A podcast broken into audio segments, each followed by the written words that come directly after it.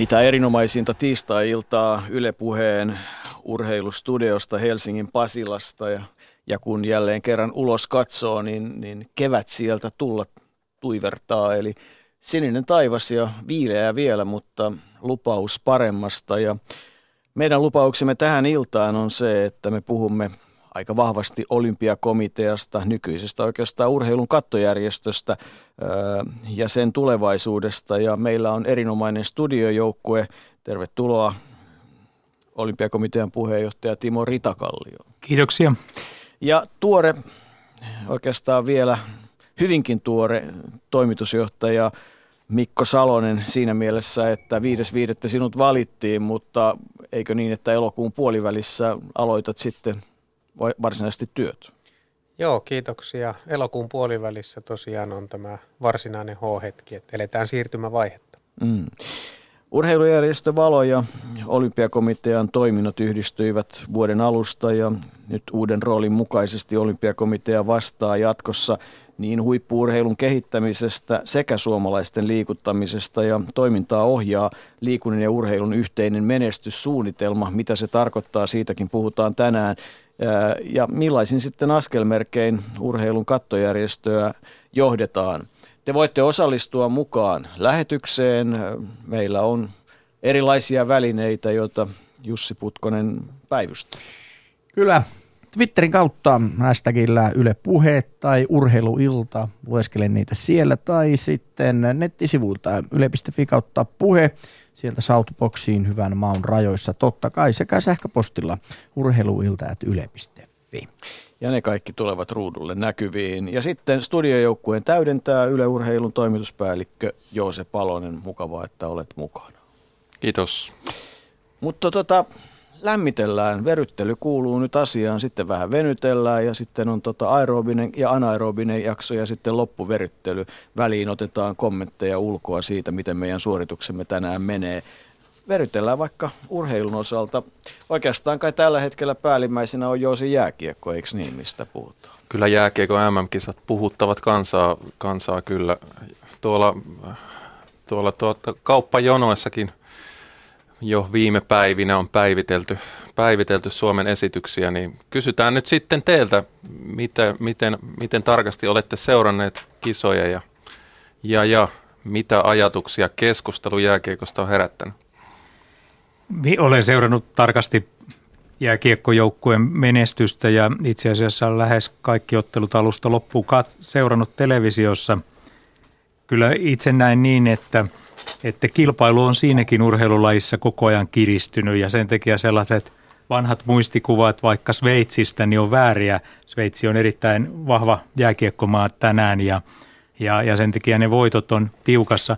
Tämä joukkue on niin, tietysti ollut varmastikin niin pettymyksiä joukkueelle itselleenkin, miten kisat on lähtenyt liikkeelle, mutta jos mä katson – viimeisiä pelisuorituksia, niin kyllä mä näin niissä paljon positiivista ja nousujohteisuutta ja varsinkin eilinen suoritus oli, oli vahva, varsinkin toinen ja kolmas erä ja sitten tällaista joukkuetta varmasti vahvistaa vaikeuksien kautta se, että jatkoajalla on pärjätty itse asiassa kaksi kertaa jo hyvin ja sitten kun mennään on pudotuspeleihin, niin se on tärkeä asia, että Minusta on mielenkiintoista tänäänkin katsoa Kanada-otteluja ja sitten katsoa, että kuka tulee, tulee sitten ensimmäisessä pudotuspeleissä vastaan. Ennen kuin Mikko Salonen sanoi omat mietteensä, niin siellä muuten on pelattukin jo. Ruotsi, Slovakia päättyi 4-2, Valko-Venäjä voitti Norjan 4-3. Venäjä johtaa Yhdysvaltoja vastaan 1-0 ja kun puhuttiin sitä Sveitsistä, joka tekee omassa liigassaan ja ennen kaikkea siinä nuorten liigassa, joka pelataan samalla systeemillä valtavan hyvää työtä, niin Tsekki, Sveitsi ensimmäisen erän jälkeen 0-1. Että tota, tällaista se on. Saksa, Latvia ja Kanada, Suomi ovat tämän päivän muut pelit. Vaan mitäs mietit Mikko Salonen jääkiekosta ja kisoista ja kovasta kritiikistä, mitä tulee? Niin näköjään tähän suomalaiseen jääkiekkokulttuuriin kuuluu, että silloin kun menee hyvin, niin ollaan tuota iloitsemassa ja myötä eletään, mutta sitten kun vähäkään menee heikommin, niin arvostellaan ja kritiikkiä. Se pitää niin kuin ymmärtää osana sitä ja se kertoo, että se on merkityksellistä. Ja ehkä hauski episodi itsellä tuota, tapahtui tässä jokunen päivä takaperin, kun oli, oli matsi hävitty Ranskalle ja ihmiset on tulleet sitten lähestymään ja onnittelemaan ja juttelemaan tämän tuoreen nimityksen takia, niin vaikka en näitä jääkiekon ketjuja valitsekaan, niin eräs kansalainen tuli sanomaan, että kuule, kuule Mikko, että tuota, kyllä sen Puljujärven pitäisi pelata enemmän. että tuota, miten me saataisiin nyt se Lauri ymmärtämään, että Puljujärven pitäisi pelata enemmän. Musta se oli hieno hetki. Se kertoo, että tämä urheilu on meille tärkeää. Sitähän se on, Joose. No, otetaan vielä, vielä tästä keskusteluaiheesta sellainen, sellainen pointti, että, että nythän on tavallaan uutta, että ylipäätään keskustellaan siitä, että pitäisikö päävalmentajalle antaa, antaa kenkää kesken turnauksen. Okei, nyt ei enää keskustella niin paljon kuin kolme voittoa on takana, mutta tämä on, tää on mun mielestä aika uusi, uusi keskustelu ja, ja tietenkin juontaa siitä, että nuorten MM-kisoissa tuli päävalmentajalle potkut. On, Onko on, tässä, miten te tulkitsette tätä ilmiöä ja onko se, onko se vähän niin urheilujohtamisessakin, että sen mikä taakse jättää, niin se edestään sitten löytää? Kyllä mä näin niin, että, että lähtökohta on se, kun turnausta, turnaus on kesken ja turnausta käy, käydään, niin, niin silloin ei pitäisi näin radikaaleihin muutoksiin lähteä, että se pitää olla äärimmäinen poikkeustilanne ja on jopa vähän, vähän hassua käydä tällaista keskustelua kesken turnauksen, että, että niin kuin Jääkiekkoliiton johto on koko ajan sanonut, niin valmennusjohdolla on täysi tuki tässä tilanteessa ja mä itse urheilujohtamisessa näen aina sen tärkeäksi, että silloin sitä, silloin sitä tukea sieltä ylempää tarvitaan, kun ne vaikeimmat ajat on käynnissä ja näin se on menossa. Ja meillä on ehkä vähän unohtunut, että kolme vuotta sitten meillä oli erittäin vaikeat, vaikea alku jääkiekon MM-kisoissa ja mitalikaulassahan sieltä takaisin tultiin. Niin ja nythän ollaan tilanteessa, että ennen viimeistä ottelua tiedetään, että pelataan sitä vaikeinta kamppailua, eli sitä puolivälieräkamppailua. Nauretti tuossa, kun Mikko Salonen totesi, että, että hänelle tulee ohjeita, että Puljärvi pitää pelata ja mietin sitä, että miten olisi käynyt, jos tota, jos Puljärviä ei olisi pelhutettu ja Suomi olisi hävinnyt ja tippunut jatkosta, niin olisiko esitetty, että olympiakomitea uusi toimitusjohtaja erotetaan ennen kuin se olisi virkaansa aloittanut? Tämä liittyy juuri, juuri tähän, tota, miten hurjaksi tämä maailma on mennyt tänä päivänä. Ja toisaalta niin kuin Timo Ritakallio tuossa totesi, niin kyllä siellä parhaat miehet on niin kentällä ja kentän laidalla ja joukkueen johdossa, että annetaan työrauha heille siinä tehdä sitä työtä. Ja samahan se tuonne toimistojen puolelle sitten pätee, että ei me kesken urakaan ruveta heittämään ketään pois. Jatketaan samalla linjalla, ei ehkä ihan yhtä kevyesti. Meillähän on hieno suurkisojen vuosi. Nyt on nähty jo Lahden kisat ja taitoluistelun kisat ja koripalloa tullaan pelaamaan ja, ja niin edelleen. Nyt sitten kuitenkin aika usein, esimerkiksi Lahden osalta, niin, niin tota, puhuttiin siitä, että, että maksaa paljon ja tuottaa tappiota. Kuinka paljon kannattaa maksaa kun suurkisoja Suomessa järjestetään. Tämä on, tuntuu niin kuin olevan jääkiekkoa ja muutamia muita lukuun ottamatta aika iso ongelma, Timo Ritakallio. Että me järjestetään kisoja ja julkisuutta tulee, mutta kun rahaakin tarvittaisiin. Kaiken kaikkiaan niin tässä keskustelussa ollaan osittain väärillä jäljillä. Eli pitäisi tarkastella koko yhteiskunnan kannalta näiden kisojen järjestämistä – ja usein tässä tarkastellaan yksittäistä näkökulmasta budjetteja, että jos arvioidaan vaikka Lahden MM-hiihtoja, niin jo sinänsä tapahtumana käsitykseni mukaan oltiin suurin piirtein plus minus nolla. Virallisia lukuja ei ole vielä julkistettu. Mutta sitten Hiihtoliiton kannalta, koska Hiihtoliitolla oli jo aikaisempia panostuksia niihin, niihin kisoihin aikaisemmilta vuosilta, niin Hiihtoliiton kannalta lopputulos ei ollut riittävän hyvä, eli ei saatu riittävästi tuottoa ja se liittyy osittain erilaisiin etukäteen tehtyihin tuotonjakosopimuksiin, jotka on ollut Suomen Hiihtoliiton kannalta epäedullisia. Ja kesäkuun alussa on tulossa se kaikkein tärkein analyysi asiasta, eli mikä oli vaikuttavuus Lahden talousalueeseen ja koko Suomen talouteen. Ja käsitykseni mukaan se vaikutus on hyvin positiivinen taloudellisessa mielessä, että, että mielestäni kisat onnistu urheilullisesti huikean hyvin. Ne oli tapahtuvana todella hieno tapahtuma, että en ole kuullut kenenkään, joka siellä on ollut. Ja kun itsekin vietin siellä monta päivää, niin, niin, niin kritisoivan niitä – ja kun sitten taloudellisesti, kokonaistaloudellisesti tilanne on tällainen. Mutta että tässä yhteiskunnassa me tarvitaan uudenlaista lähestymistä siihen ja, ja pallo kuuluu myös meille urheiluyhteisössä, että meidän pitää luoda mallit, jolla osaamme, osaamme kommunikoida luotettavasti sen ja oikein, että, että mitä, mitä tällainen tapahtuma kokonaisuutena tuo Suomen taloudelle. Ja, ja, ja kyllä siitä, siitä näkökulmasta kilpailuja kannattaa kansainvälisiä arvokilpailuja järjestää. Ja sitten toisaalta sellaisia tapahtumia ei kannata järjestää, jos ei niistä saa jo etukäteen laskelmaa, josta olisi laajasti taloudelle hyötyä. Tämä, mitä mainitsit, Timo Ritakallio, niin tämähän on osa sitä urheilun yhteiskunnallista perustelua ja huippuurheilun yhteiskunnallista perustelua, että miksi me mitäkin teemme ja, ja sen kirjoittaminen varmasti on yksi asia, mistä tänään puhutaan, mutta Mikko Salonen, mitä sanot? No kyllä ihan samoilla ajatteluilla, että omaa tämmöistä ihan käytännönkin tuntumaa näihin, että vaikka yhteiskunnalle menee hyvin ja jollekin yksittäiselle urheilulajille kokemukset hyviä, otetaan suunnistuksen viime MM-kisat, mitä Suomessa on pidetty ja sitäkin edeltävät, niin järjestäville seuroille, liitolle raskaita, mutta talousalueelle, lajille sinänsä näkymisen kannalta. Ja tässä tullaan siihen juuri, mitä Timori Takallio sanoi, eli Suomi se ei ole pelkästään se huippuurheilu, vaan ylipäätänsä kansalaisten liikkuminen ja liikuttaminen on se, joka tarvitsee näitä tapahtumia. Kun siellä nähdään niitä elämyksiä ja ollaan siinä iholla mukana, kun tapahtuu, niin se aktivoi myös kansalaisia. Eli kyllä pitää löytää malli jatkossa, että vastuullisemmin ja isommalla joukolla haetaan niitä kisoja ja jaetaan sitä taakkaa siitä mahdollisesta riskistä. Näin varmasti kannattaa toimia jatkossa, mutta pakko kysyä vielä tästä akuutista nimenomaisesta Lahden keisistä, että sieltähän nyt on tulossa rumat tappiot hiihtoliitolle ja moni varmasti on huolissaan, huolissaan hiihtäjät varmaan huolissaan omista resursseistaan nyt, kun he tähtäävät tuonne ensi helmikuun olympiakisoihin. Ja, ja varmaan suuri yleisökin tavallaan on, on, miettii sitä, että miten, miten nämä hiihtoliiton säästöt nyt vaikuttaa meidän, meidän meidän tota, hiihtäjiin juuri tällä kriittisellä olympiakaudella, niin nyt kun hiihtoliitto on ongelmissa, niin mitä olympiakomitea aikoo tehdä tämän tilanteen, tilanteen helpottamiseksi?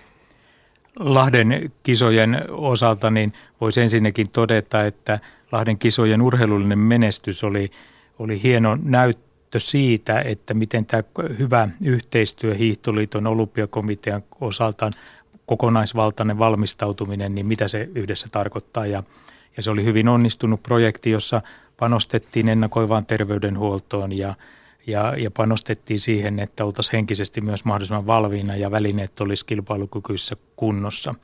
Sitten taloudellisesti on selvää, että tämä menestys tarkoittaa sitä, että, että niitä menestysvalmiita urheilijoita maastohiihdosta yhdistetystä erityisesti niin on enemmän kuin vuosi sitten ja sillä on vaikutusta sitten olympiakomitean tukipäätöksiin. Ja käsitykseni on, että, että meidän parhaat urheilijat, menestysvalmiit urheilijat myös, myös hiihtolajeissa niin kykenee täysipainoisesti valmistautumaan Pyeongchangin olympialaisiin.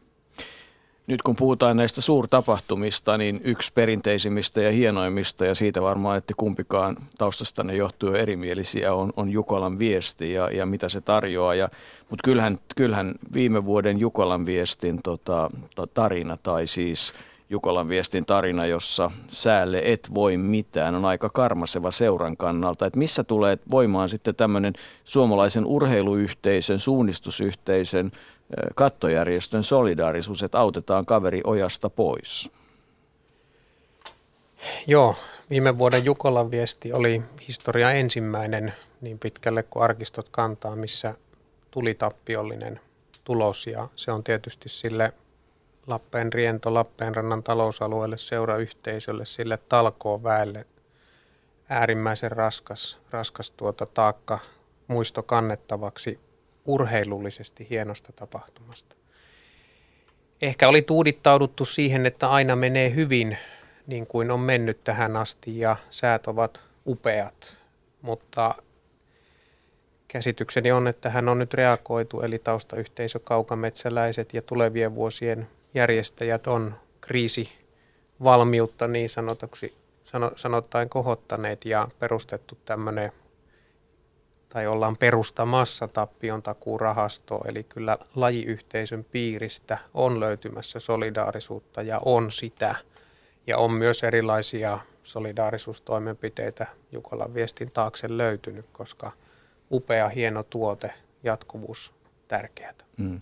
Nämä on vain esimerkkejä siitä, että, että niin kuin hienoja tapahtumia järjestetään, mutta aina voi tapahtua. Mutta mennään iloisesti siihen, että mikä on tämän vuoden Timo Ritakallio, niin kuin, tai sanotaan nyt vaikka vuosi taaksepäin, niin mikä on sykähdyttävin urheiluhetki, minkä olet kokenut? No kyllä, jos no taitaa mennä jo vähän yli vuosi taaksepäin, niin kyllä yksi sykähdyttävimpiä urheiluhetkiä ehdottomasti oli jääkiekon nuorten maailmanmestaruus.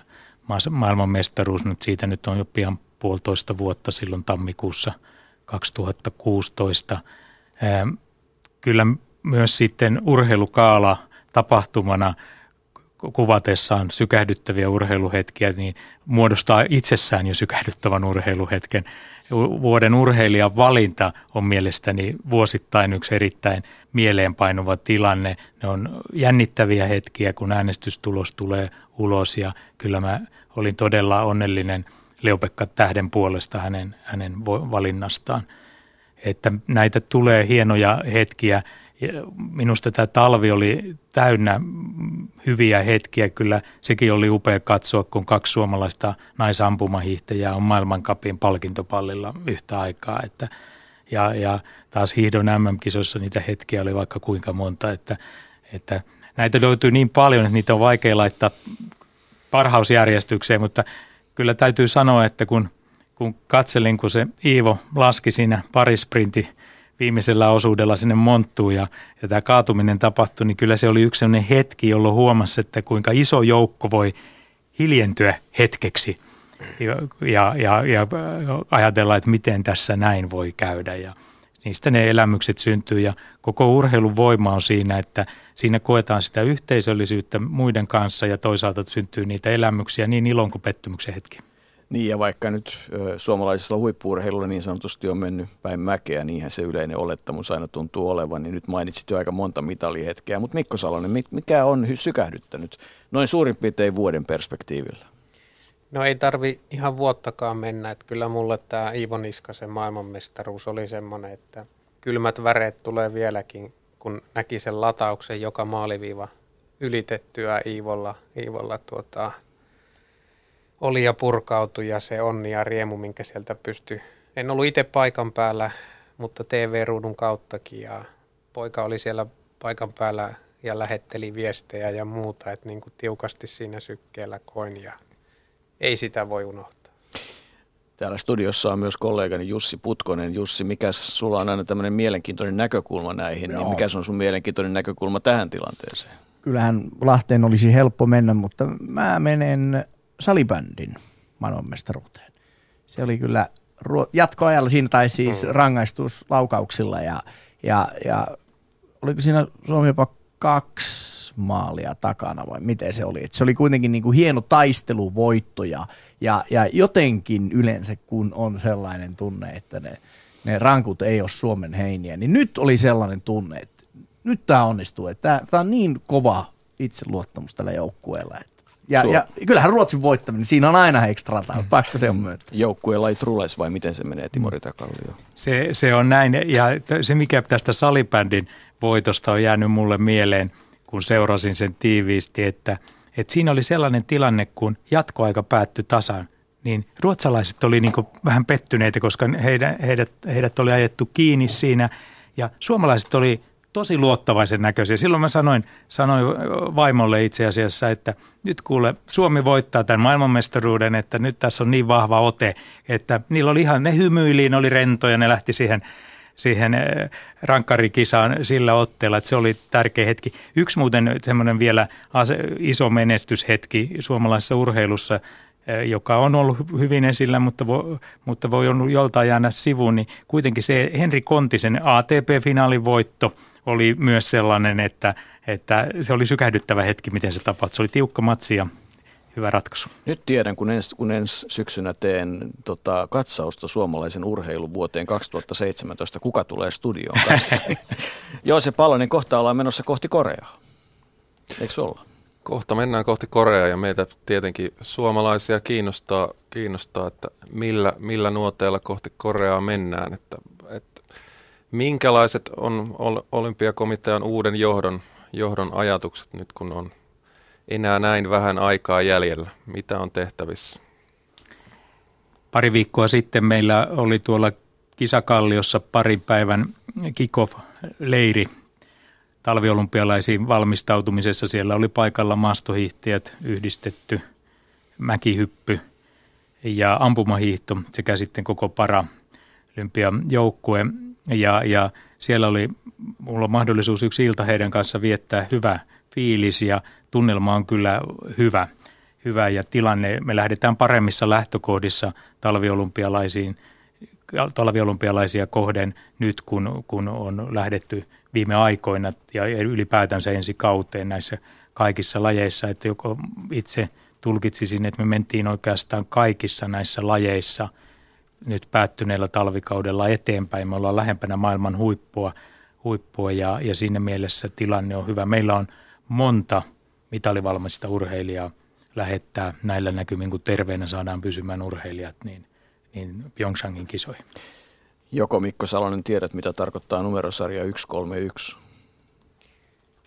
Jaha, nyt tuli uusi numerosarja. Ei, jos se on ihan sama. Onko se sama? On, on. No ne Sotsin mitalla. Aivan oikein. Joo. Niitä oli se viisi. oli se toinen, oli se kaksi Joo, mutta sillä ei mutta se on mennyt jo. Joo. Mikko Salonen, kun oli urheiluillassa ensimmäisen kerran, niin meidän ensimmäinen keskustelu alkoi kahdella numerosarjalla. Ensimmäinen oli, että 131, siitä oli just nimittäin silloin puhuttu, eli Suomi kun sai Sotsissa kultaa, kolme hopeaa ja yhden pronssin. Mutta nyt Mikko, mikä on, tota, kun 14. elokuuta pöydällisesti tulee kysymys, että montako mitalia tulee tota, Koreasta, niin, niin mikäs numerosarja sitten tulee? Ja, ja mitä, mitä kuvittelet tapahtuvan? Tuleeko mitaleita? No aivan varmasti tulee mitalleita, sen uskalla sanoa. Mutta tuota, en tässä vaiheessa ole niin perehtynyt, että voisin sanoa, että kuinka monta, enkä halua sanoa, mutta muutaman keskustelun, hyvän keskustelun olen käynyt huippurheiluyksikön johtajan Kojonkosken Mikan kanssa ja ollut kuunteluoppilaana viime viikolla yhtenä iltana Olympiakomitean hallituksen kokouksessa ja kyllä niiden perusteella niin kuin voi sanoa, että huippuurheiluyksikössä ollaan todella sen tilanteen päällä iholla joka minuutilla, joka sekunnilla, joka päivällä melkein, että mikä se menestyspotentiaali on. Jos nyt puoliksi rohkenee tässä keventää, niin kyllä he pysty kertomaan ja kommentoimaan niin kuin desimaalilleen minulle, että jos kisat olisivat nyt, niin X,X mitallia sieltä tulisi. Mutta se on niin kuin ennenaikaista lähteä tässä. He pohtivat, he tekevät työtä, valmistelevat sitä tavoiteasetantaa, ei pelkästään olympiakomiteassa, mutta yhteistyössä merkittävimmän rahoittajan eli opetus- ja kulttuuriministeriön kanssa. Mutta Timo Artakallio, eikö se niin ole, että kyllä ensin pitää olla aikamoinen määrä potentiaalisia mitaliehdokkaita, että voidaan edes haaveilla niistä mitalleista? Kyllä se näin on, että historia osoittaa, että, että jos, jos on kymmenen, kymmenen mitali valmista urheilijaa, niin, niin kolmesta viiteen kuuteen mitalin on mahdollista – mahdollista normaalisti saada. Että jos saadaan enemmän, niin se on sitten jotain poikkeuksellista. Jos saadaan vähemmän, niin se on täydellistä epäonnistumista. Mutta sitten tietysti on olemassa seuraava kategoria, että parhaana päivänä voivat menestyä urheilijoita siellä, mutta mutta me ollaan parhaillaan käyty sitä keskustelua, että minkälaisilla tavoitteilla me tullaan ulos tälle olympiadille ja tullaan sitten aikanaan niillä, niillä ulos. Työ on vielä vähän vaiheessa – mutta kaiken kaikkiaan sanoisin kuitenkin, että henkilökohtaisesti ajattelen, että meillä on hyvät mahdollisuudet menestyä, menestyä jopa paremmin kuin Sotsin olympialaisissa, kun mitalien määrässä tätä tarkastellaan. Ja toisaalta meidän tavoitteena on jatkossa tarkastella myös, että miten me pärjätään per capita suhteessa väkilukuun olympialaisissa ja, ja siellä, siellä selkeästi on myös mahdollisuus pärjätä paremmin kuin aiemmissa kisoissa on pärjätty. Eikö modernia journalismia ole se, että nyt tehdään juttu, että Timo Ritakallio lupaa vähintään kuusi mitalia? tota, veryttelyä on käyty nyt. Nyt voidaan vähän venytellä sillä lailla, että, että tuota, Timo Ritakallio, sinut valittiin siis olympiakomitean puheenjohtajaksi ja otit sen tehtävän vastaan, mutta – minkä sellaisen hissipuheen pystyt pitämään itsestäsi siitä, että minkälainen urheilumies olet ja ennen kaikkea, että miksi olit valmis tähän pestiin, joka totta vie ei sinun virassasi Ilmarisin toimitusjohtajana niin vähennä mitenkään vapaa-aikaa? No jos lähtee siitä urheilutaustasta, niin urheilu on ollut olennainen osa mun elämää koko ajan. Että kolme-neljävuotiaana aloitin, aloitin urheiluurani urani ja yksi esikuvani oli Veikko Kankkonen mäkihypyssä, vaikka en sitten mäkihyppyä sen jälkeen jatkanutkaan. Ja ensimmäiset mitalit ja pokalit lienee kuusivuotiaana saatu ja, ja sen jälkeen hyvin monia urheilulajeja harrastin, että, että piirimestaruustason mitaleita löytyy, löytyy niin hiihdosta, ampumahiihdosta, suunnistuksesta, hiihtosuunnistuksesta, kestävyysjuoksusta, pituushypystä ja niin edelleen, että monenlaista lajia tuli tehtyä ja myös pesäpallo ja lentopallokin olen sarjajoukkueessa pelannut, että, että monenlaisia kokemuksia on. Ja sitten myöhemmin, myöhemmin nuoruusvuosien jälkeen, kun, kun opiskelut ja työelämä vei mukanaan, niin olen ollut aktiivinen tämmöinen kilpa, kilpakuntoilija oman, omassa ikäluokassa suunnistan niin SM- kuin MM-kisoissa, että 20 kertaa on käynyt ympäri maailmaa kisailemassa veteraani MM-suunnistuksessa viimeksi pari, muutama viikko sitten Uudessa Seelannissa. Mutta sitten jos ajattelee tällaista urheilujohtaja rooleja, niin hyvin nuorena, nuorena olin, olin Liedon Parman suunnistajien puheenjohtajana ja sitten myöhemmin, kun olin nuorena miehenä tuolla Uudessa kaupungissa pari vuotta, pari vuotta osuuspankin toimitusjohtajana, niin siinä yhteydessä olin sitten tiivisti Uuden kaupungin siihen aikaan vielä urheilijoiden varapuheenjohtaja ja, ja tiivisti mukana Uuden kaupungin koripallojoukkueen joukkueen toiminnassa, että kaksi vuotta on tullut kaikki U-matsit suurin piirtein katsottua ja, ja mitalijuhliakin pääsin onneksi, onneksi sitten joukkueen kanssa viettämään. Että tämän, tästä sen jälkeen niin, niin vuonna 2008 tulin sitten varsinaisesti urheilujärjestötoimintaan ja, ja siellä se keskeinen, keskeinen tehtävä oli, että aloitin kansainväliseltä tasolta tämän urheiluelämän, aloitin kansainvälisen suunnistusliiton IOF-hallituksen jäsenenä ja olin siellä kuusi vuotta, kolme kaksivuotiskautta. Ja, ja sitten sieltä kun jäin pois, niin minua kysyttiin, että olisinko käytettävissä Suomen suunnistusliiton puheenjohtajaksi ja sitten vuoden 2016 alusta olin siinä roolissa ja, ja sitten seuraava katkos tuli siihen, että kymmenen kuukautta myöhemmin kysyttiin, voisinko olla, olla käytettävissä Suomen olympiakomitean puheenjohtajaksi ja sen pohdiskelun käytyäni ja, ja, ja niin vaimolta kuin työnantajalta luvan saatua, niin, niin sitten päätin tarttua tähän haasteeseen, vaikka tiesinkin, että myyn neljäksi vuodeksi vapaa-aikani, mutta uskon, että se on sen arvosta. Nyt täytyy kysyä, Timo Ritakallio, että et kai sinä ole vetänyt niitä ratoja sinne Liedon maastoon, sinne Ryteikköön, jossa suunnistettiin ja, ja sitä maastojuoksukisaa, jossa juostiin kolme kertaa Liedon hyppyrimäki alastulorinne ylös. No voi mullakin niihin olla osuutta, että kyllä se Parmaharjun maasto mulle hyvin tuttu harjoitusmaasto on ja Liedon Parma oli se seura, jota, jota yli 20 vuotta edustin suunnistuksessa. Se maasto ja mäki pitäisi kieltää lailla. Mikko Salonen, ihan samalla tavalla, mikä on taustasi, että olet, muistan aikana, että olit suunnistusliiton toimitusjohtajana, mutta sitten katosit jonnekin. Oletko ollut urheilussa mukana? No pienen, pienen tai ison ikäni olen ollut kyllä urheilun parissa, että tuota, jos sieltä kauempaa lähtee, niin ensin piti tulla jalkapalloilija ja Oulun poikia kun olen, niin Oulun palloseuran nappulaliikat kahlannut ja jotain pokaaleja ja lusikoita sieltä pikkupoikana kerätty, mutta en ollut niin hyvä kuin luokkakaverit ja mitä samaikäisiä Oulun poikia, Nurmelan Mikaa ja kumppaneita, jotka sitten eteni ihan ammattilaisiksi asti. Suunnistus, hiihto ja sitten suunnistus erityisesti nousi, nousi tuota ykkös, ykkösharrastukseksi ja siinä sitten – voisi sanoa, että tuon Timori Takallion tavoin aktiivinen kilpailija, erilaisia SM-mitalleja ja pientä menestystä vuosien varrella ja vieläkin ehkä se eniten liikuttava laji. Ja tosiaan sitten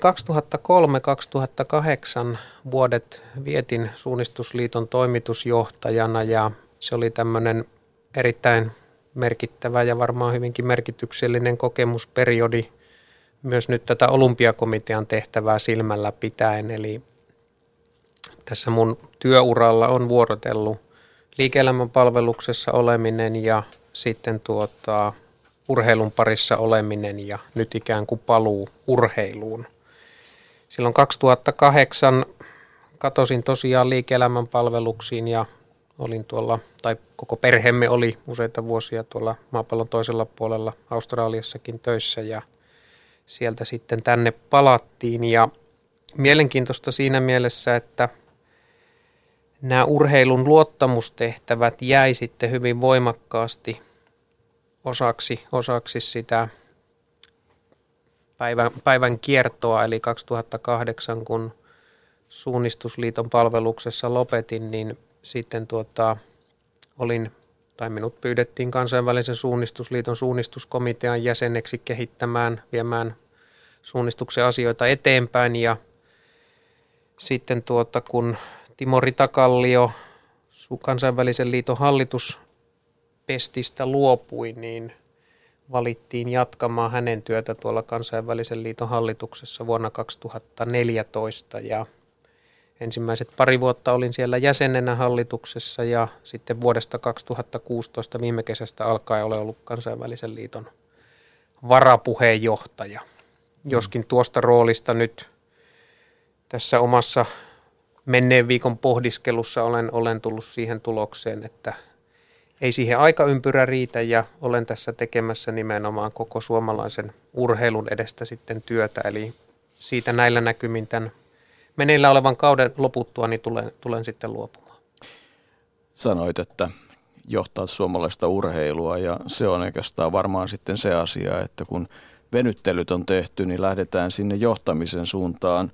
Kyllä varmasti jo se yksi niitä isoja kysymyksiä on se, että kuka tätä suomalaista urheilua nyt sitten oikein johtaa?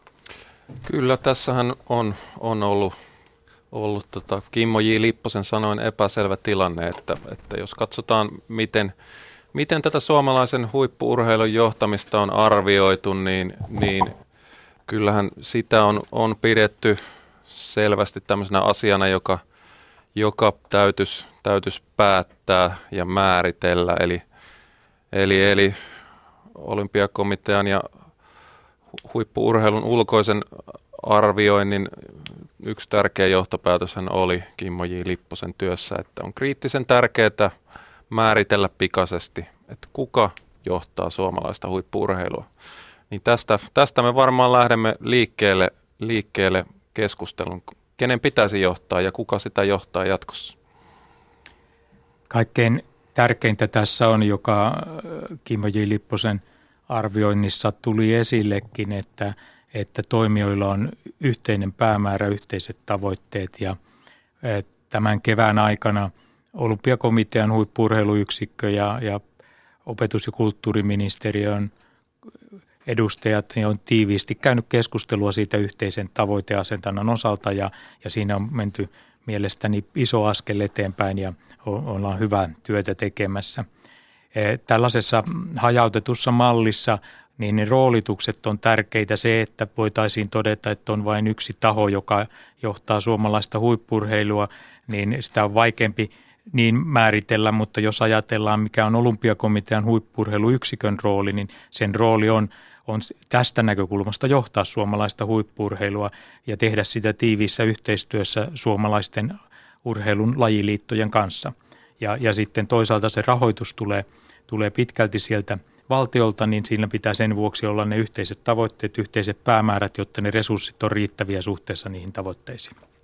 Mikko Salonen, eikö osa siinä raportissa ollut myös sitä, että tavallaan tämä opetus- ja kulttuuriministeriön ja huippuurheiluyksikön välinen dialogi ei, ollut par, ei ollut parhaalla mahdollisella tavalla. Näetkö, että, että sitä dialogia on saatu tai tullaan saamaan nimenomaan huippuurheilun kannalta hyvään suuntaan?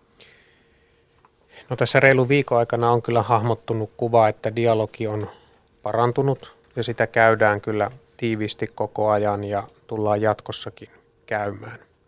Sen ehkä, minkä tähän, tähän haluaisi nostaa tähän, kuka urheilua johtaa, siis nyt täytyy ajatella urheilu laaja-alaisesti myös tämä liikunnan puoli, joka on olympiakomitean alla siinä, missä huippuurheilukin, niin eihän siellä voida sanoa, että yksi taho tai, tai jotkut pienet piirit, vaan me ollaan koko tämän Suomen maan kokonaisuudessa, verkostossa, jossa ovat seurat, maakunnat, alueet, yksilöt, valmentajat, urheilijat.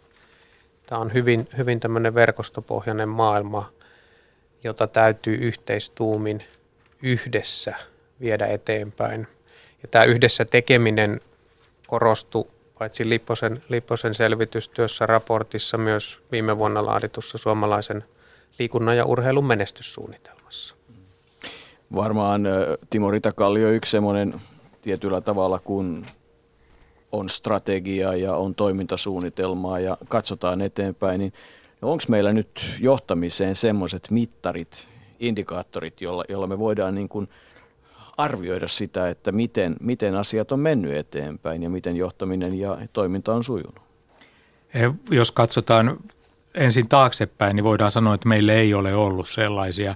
Ja jos sitten taas katson sitä työtä, mitä, mikä tässä on parhaillaan valmistumassa, niin meillä tulee olemaan hyvät mittarit, joille on selkeät tavoitteet asetettavissa ja jotka voidaan kommunikoida eri sidosryhmille ja julkisuuteen ja voidaan aidosti seurata niitä, että me ollaan tässä menossa nyt oikeaan suuntaan. Olympiakomitean hallitus viime perjantai-illan kokouksessaan itse asiassa kävi läpi niitä, mitä huippuurheiluyksikössä on valmisteltu ja, ja mitä, mis, mitä, missä valmistelussa on sitten ollut tiivis dialogi – opetus- ja kulttuuriministeriön kanssa ja siellä ollaan ihan oikealla saralla. Eli siellä lähdetään ajattelusta, että, että semmoisia tärkeitä tavoitteita on tietysti olympiadin mittaisella pätkällä ihan aidosti miettiä, että mitalitavoitteita, miettiä myös sitä, että miten me kasvatetaan menestyspotentiaalia omavien urheilijoiden määrää ja ne kriteerit on niin selkeät, että mitä se tarkoittaa menestyspotentiaalin omava urheilija.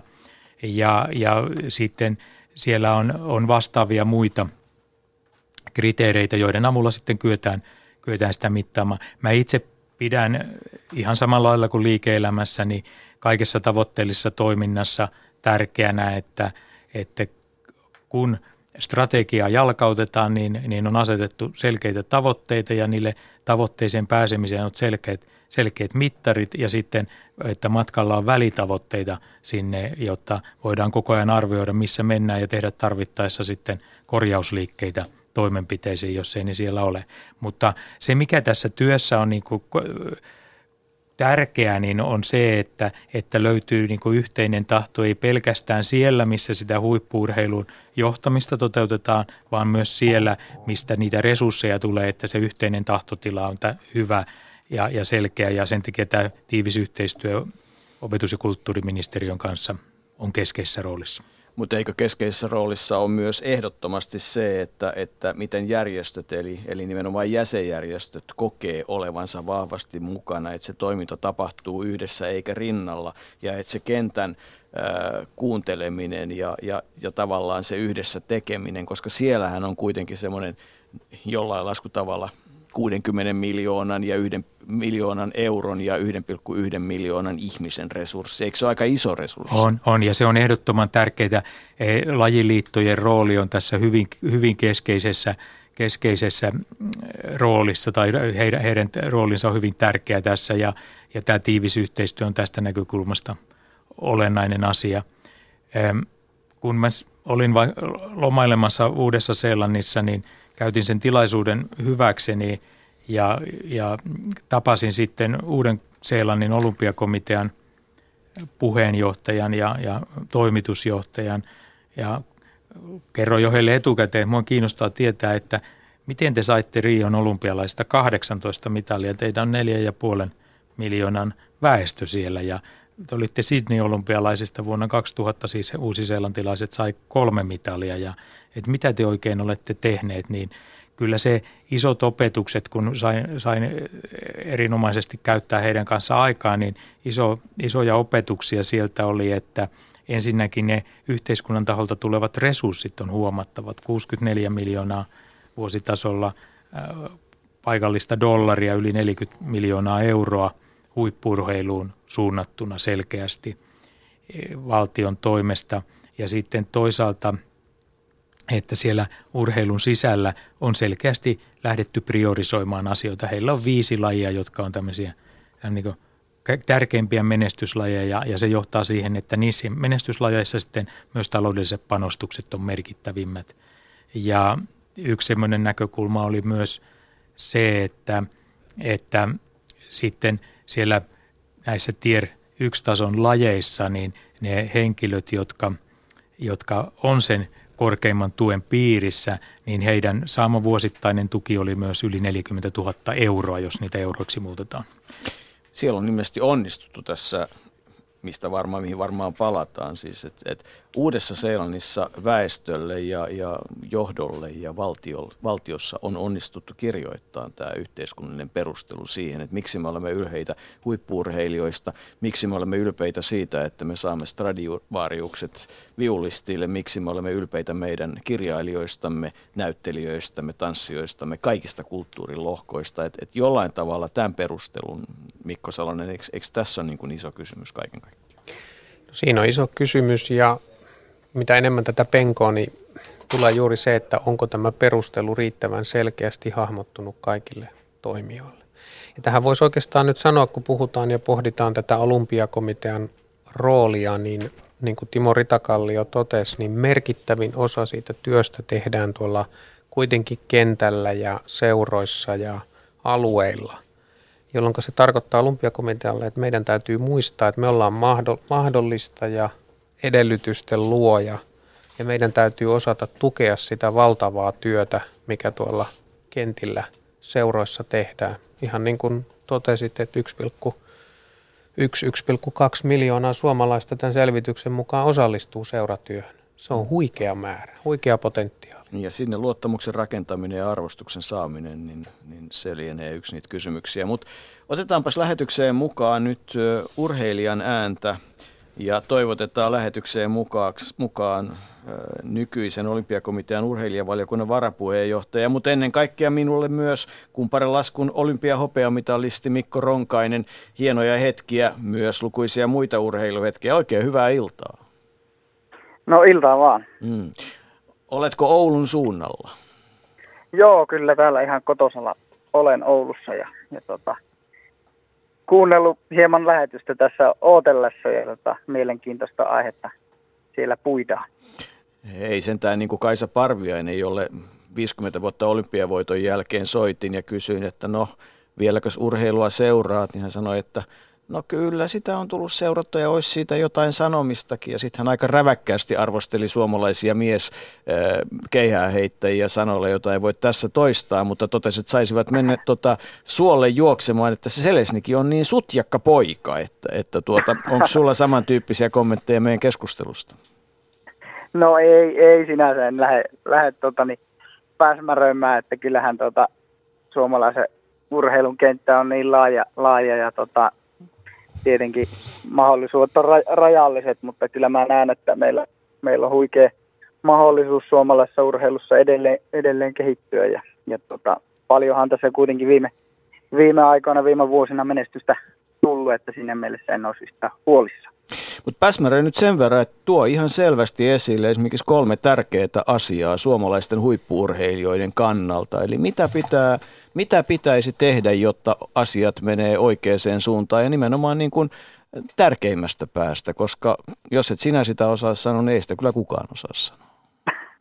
Joo, kyllä tota, tosiaan niin urheilijavaliokunnassa näitäkin asioita käsittelemme paljon ja tota, kyllä mä oon itse siinä ymmärryksessä, vaikka itse en enää huippurheilija ole, niin läheltä sitä, sitä seurannut sen jälkeen koko ajan, niin tota, näkisin, että kyllä, kyllä siellä yhtenä kohtana ilman muuta on, on nämä niin kuin valmennukselliset tekijät, eli, eli se niin kuin ammattivalmentajien vähyys suomalaisessa huippurheilussa näkyy varmasti osa, osaltaan siinä, siinä niin kuin menestyksen mittareissa, että meillä on huippuvalmennusta ja huippuja urheilijoita, mutta valitettavan pieni osa niistä, niistä niin kuin huippuvalmentajista pystyy, pystyy nykyään sitä tekemään niin kuin päätoimisena työnään, eli yleensä siellä on sitten toinen ammatti, mihin, mihin aikaa menee ja, ja yleensä vielä siitä toime, toisesta ammatista niitä resursseja siihen valmentamiseen joudutaan käyttää, eli taloudellinen syyhän siellä tietenkin taustalla on. kuva, kuvaat tuota tilannetta sitten, että onko siinä jonkun sortin jopa välillä tässä nyt tämän reilu viikon aikana kuullut tietynlainen munakana ilmiökin, että jos talo, taloudellisia resursseja olisi mahdollisuus lisätä, niin löytyykö niitä sitten niitä rohkeita henkilöitä, jotka uskaltaa sen toisen työn, sen siviilityön jättää ja hypätä siihen valmentajan välillä hyvin epävarmaankin leipään kiinni ja ryhtyä tekemään sitä työtä. On paljon ollut tässä nyt tai muutamia valmentajia yhteyksissä ja todenneet, että se on niin kuin elämäntapa sen muun ohessa ja se on tuottanut menestystä joillekin urheilijoille, niin miten tästä vinkkelistä tarkastelet tätä varmaan urheilijavaliokunnassa käyty keskustelua myös näin päin? No ei ehkä, ehkä ihan, ihan noin tarkalla tasolla, mutta tota, enkä voi tietenkään val, valmentajan puolesta sanoa, mutta kyllä mä näkisin, että niin kuin sanoit, niin valmentaminen on, on, elämäntyö, mutta niin kuin lähinnä viittaan siinä, siinä siihen, että, että kun tiedetään, että huippuurheilu vie paljon, paljon aikaa ja, ja tota, valmentaja ja urheilija välinen suhde on tiivis ja ur, urheilijat monesti, monesti kuitenkin joutuvat kauemmaksikin lä- lähtemään, niin se, se rajoittaa sitä tekemistä se päivätyö. Että tota, kyllä mä niin kuin uskon itse ja itselläni on se käsitys, että kyllä, kyllä valmentaminen ammattina on varmastikin haluttu ja, ja tota, siinä mielessä itsellä on se käsitys, että, että ne, jotka on siinä onnellisessa asemassa, että pystyy työkseen valmentamista tehdä, niin, niin nauttivat siitä ja, ja tota, on, on siinä käsityksessä, että kyllä siihen niin kuin halukkaita ja varmasti ammattitaitoakin Suomesta löytyy. Niin Mikko Ronkainen, tähän liittyy semmoinen iso urheilun arvostukseen liittyvä kysymys, kun tuota, jossain lähetyksessä tänä syksynä taas tuli vastaan se, että kun joukkueen valmentaja ilmoittaa jossain tilanteessa, kun kysytään ammattia, että – ammattini on valmentaja, että valmennan sitä ja sitä joukkuetta. Joo, joo, no mitä sä teet työksesi? Että tämä on kuulemma viimeisen viiden vuoden aikana aika lailla muuttunut. Että tänä päivänä, mutta jos ajateltaisiin vaikka Yhdysvaltain, tota, Yhdysvaltain maailmaa, että jos sä ilmoittaisit, että olen sen ja sen yliopiston baseball-valmentaja, niin oh really, että se arvostus on niin kuin huimalla tavalla. Että kyllä varmasti tähän on niin kuin aika paljon pitäisi myös tehdä työtä, että tämä valmennuksen arvostus ja, ja nimenomaan sekä urheilu että että tota, valmentaminen ammattina nousisivat siihen asemaan, mihin ne kuuluu. Oletko samaa mieltä? No kyllä joo, ja tuossa kun alussa kysyitkin näitä kolmea, kolmea kohtaa, niin olisin, olisin tämän niin kuin urheiluarvostuksen nostanut, nostanut yhtenä haasteena esiin, ja se nimenomaan näkyy, näkyy siinä niin kuin tota, konkreettisesti juuri noin niin kuin sanoit, että, että mut, mut mikä se oikea ammatti on. Kyllä mä muistan, että minultakin sitä aikoinaan urhe, urheilijana jot, jotkut kysyivät, että niin siis eikö sulla ole muuta, niin, kun, niin kyllä tota, itse, itse olin siinä onnellisessa asemassa, että pystyin täysin, täysin urheilijana keskittymään ja näin se minun mielestä pitäisi ollakin, että urheilu, urheilu koetaan ammattina siinä, missä muutkin. Toki se on ikään liitetty, liitetty ajanjakso, että sitä ei voi loputtomiin tehdä, mutta että kyllä mä näkisin nimenomaan, että niin, niin urheiluarvostus, niin niin valmentaja kuin urheilijoita kohtaan, niin kyllä se sen avaaminen ja sen, sen niin kuin todellisen työn, mitä, mitä siellä kentällä tehdään joka ikinen päivä ja lukemattomia tunteja päivässä, niin, niin sen avaaminen varmasti niin kuin pohjustaisi sitä ymmärrystä ja sitä kautta lisää sitä arvostusta, että, että kyllä sen, sen niin kuin huippusuorituksen, mikä, mikä nyt vaikka kirkkaimmillaan olympiakisoissa telkkarista penkkiurheilija pystyy näkemään, niin sen takana on niin, niin suuri määrä työtä ja muutakin, että tota, kyllä, kyllä sen, se varmasti sen ymmärryksen lisääminen lisää sitä arvostusta. Joo, se paljon. Tota, Anteeksi. Joo, tota, Palosen Joosa täällä terve. Tota, mehän, mehän on, on tässä Yle Urheilun toimituksessa tänäkin keväänä tehty vähän, vähän juttuja, juttuja just tästä valmentajien tilanteesta ja siis, siis alussa, lähetyksen alussa puhuttiin jääkiekosta ja sen menestyksestä ja mm. näin, niin tota, tota, tota, yksi selityshän sille on, on, että siinä lajissa on paljon ammattivalmentajia. Ja, tota, ja kilpa- ja huippuurheilun tutkimuskeskushan vuonna 2012 selvitti, että missä lajeissa Suomessa on, on päätoimisia valmentajia ja, ja va, valtaosahan niistä oli sitten jääkiekossa, sitten jalkapallossa, yksilölajeista suurimpia työllistäjiä oli, oli taitoluistelu ja tennis. Ja tota, tota, et nyt se asia, mistä me varmaan nyt puhutaan ja mistä on puhuttu ja mistä on syytä puhua lisää jatkossa on se, että et, et yksilölajeissa et jopa niin kuin olympiatason huippuurheilijoita suomalaisia valmennetaan tällä hetkellä rakkaudesta lajiin.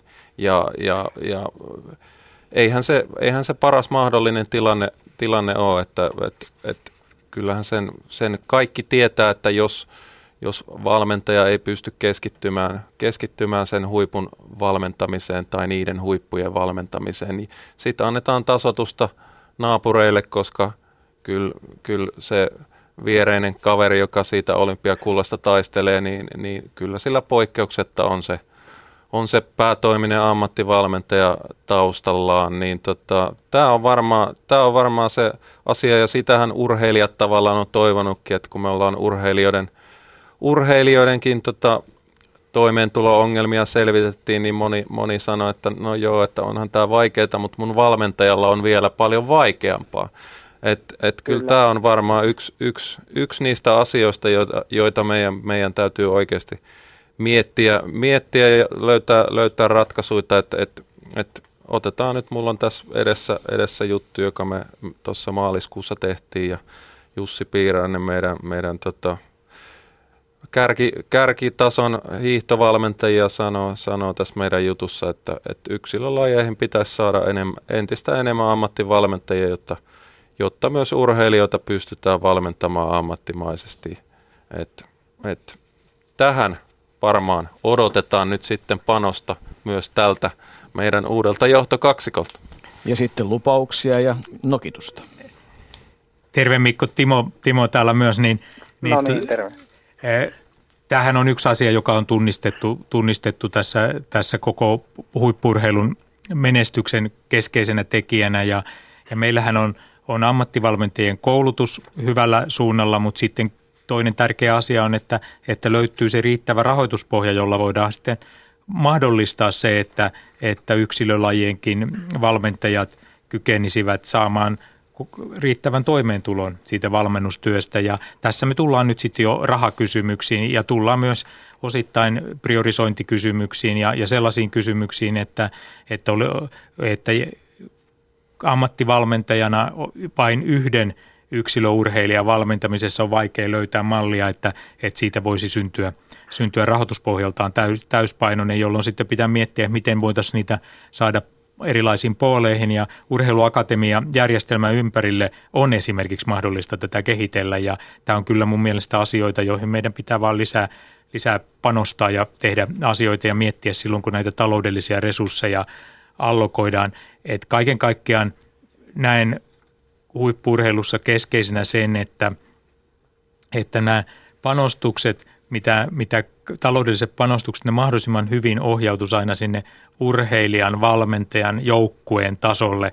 Ja, ja kyettäisiin pitää nämä kaikki urheilun hallintorakenteet mahdollisimman kevyinä tästä näkökulmasta, niin se on se, se, on se semmoinen ajatus, jota itse haluan kaikissa yhteyksissä edistää niin tulee mieleen se, kun yleisurheilussa on esimerkiksi siirrytty nyt kaupunkivalmennuskeskuksiin, yksilölaista on kysymys, mennään akatemian maailmassa siihen, että tällä hetkellä on kolme selkeää kaupunkivalmennuskeskusta, jossa, jossa tarjotaan ammattimaista valmennusta ja akatemian kautta sitten muut palvelut, niin, niin tota, täytyy kysyä Mikko Ronkaiselta, että eikö tämä ole niin kuin yksilölajien osalta, kun ajattelet omaa, niin kyllähän joku Vuokatti ja muut, Rovaniemi, niin kyllähän nämä, niin kuin, tä, tä, tästä voisi löytyä sitä mallia, eikö niin?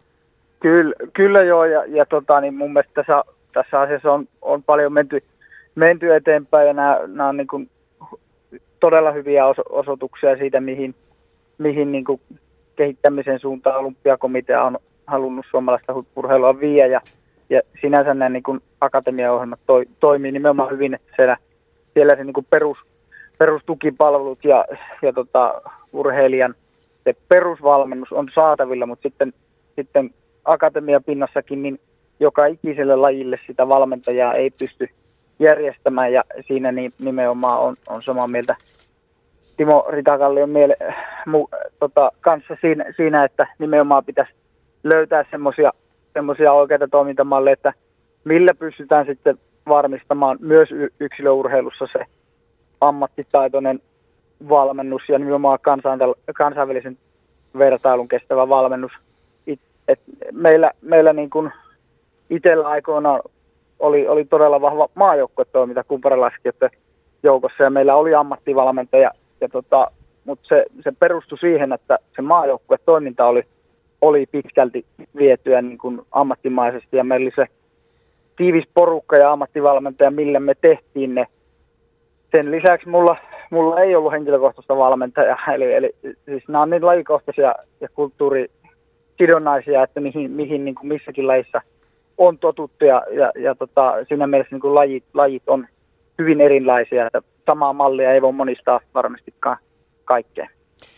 Täällä studiossa ovat äh, olympiakomitean puheenjohtaja Timo Retakallio, elokuun puolivälissä työnsä varsinaisesti aloittava uusi toimitusjohtaja Mikko Salonen, yleurheilun toimituspäällikkö Joose Palonen, äh, lähetystä pitää huolta Jussi Putkonen, minä olen Jouko Vuoleen langan päässä on kumparilaskun olympiahopeamittaisesti Mikko Ronkainen, jolla tietysti, joka on olympiakomitean urheiluvaliokunnan varapuheenjohtaja.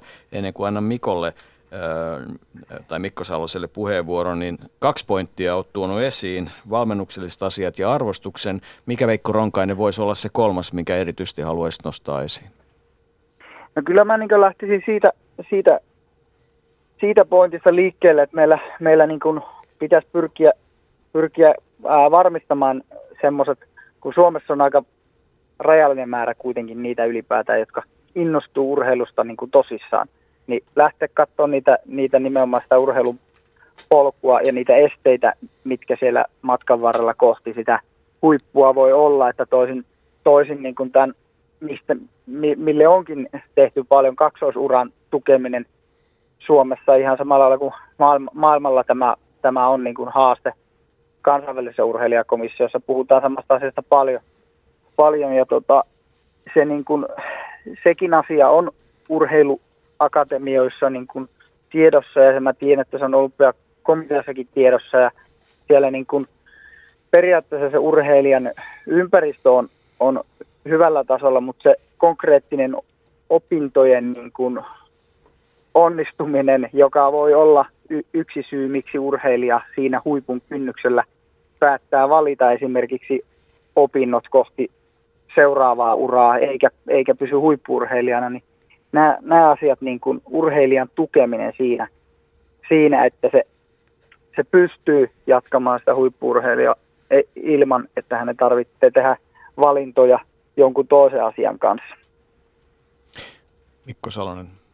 Niin, tässä tullaan oikeastaan samalle alueelle, mikä liittyy valmentamiseen ja valmentajan työhön. Eli keskustelussa on paljon ollut esillä se, että on notkahduksia menestyksessä – ja kuinka välittömiä sitten nämä tukirahoissa, apurahoissa tapahtuvat muutokset on, että pitäisi olla kärsivällisyyttä, pitkäaikaisuutta valmentajan tukemisessa, että se kestää ne ylä- ja alamäet, mutta samahan liittyy tähän, mitä Kaima nostaa esiin, tähän urheilijan polkuun, eli se tukiverkosto, se ympäristö, joka mahdollistaa sen urheilemisen siellä, että se on kunnossa ja sinne saadaan pitkäaikaisesti sitoutuvaa väkeä mukaan. Ja Tämä on muistaakseni 2005-2006 lähtenyt tämä Akatemia nuorten olympiavalmentaja maailma kehittymään ja tullut näitä keskuksia. Ja nyt kun tässä paljon yksilöurheilusta on puhuttu, niin lienee ainoita realistisia vaihtoehtoja, että tämmöisiä tukiverkostoja voi syntyä.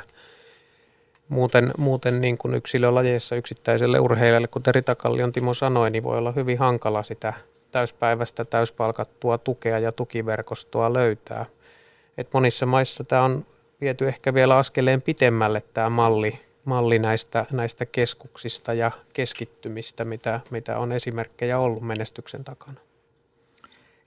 Esimerkiksi sieltä Uudesta Seelannista tuomisena on se, että siellä nimenomaan enemmän yksilölajityyppissä oli sitten tällaiset valmennuskeskukset, johon keskittyi kaikki ne parhaat urheilijat treenaamaan, jolloin se, se valmennuskin tapahtuu, tapahtuu sitten – keskitetysti muutaman valmentajan toimesta. Heille esimerkiksi Soudun osalta on tällainen, tällainen keskus Uudessa Seelannissa, jossa, jossa se valmentautuminen tapahtuu ja mä uskon, että tämä on yksi sellainen tie, jota pitää jatko kehitellä yksilölajien suhteen erityisesti, että miten, miten tätä voidaan viedä eteenpäin.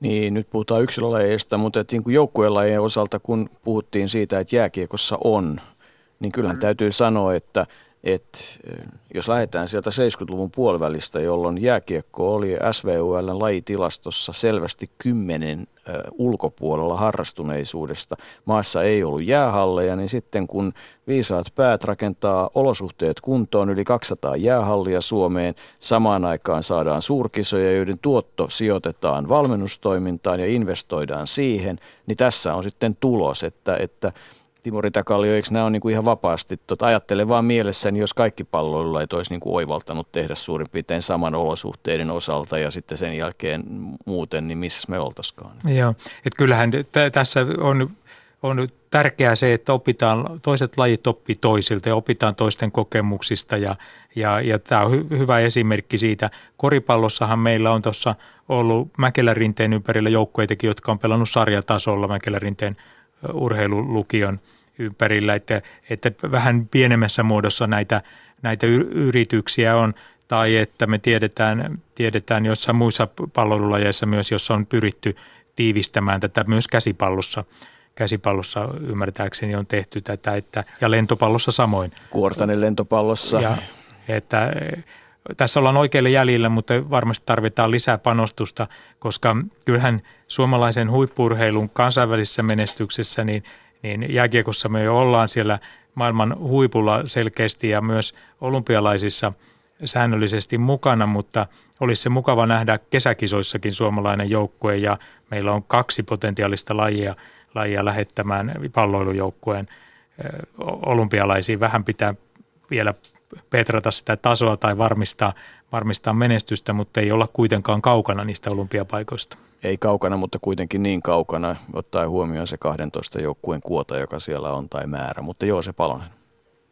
Vähän koripallossa ja lentopallossa niin kuin Suomi on menestynyt suhteessa, suhteessa erittäin hyvin, ja se perustuu just siihen, että siellä on määrätietoisesti – keskitetty, on tehty ratkaisuja, on hankittu osaamista, on keskitetty, keskitytty tiettyihin paikkoihin ja tämä Kuortane ja sitten, sitten Märsky on, on hyviä esimerkkejä siitä, mitä sillä voidaan saada aikaan, mutta jos ajatellaan sitten taas sitä, mitä, miten se nuori urheilija siinä kasvaa, niin sitten, sitten viimeistään parikymppisenä hän lähtee maailmalla.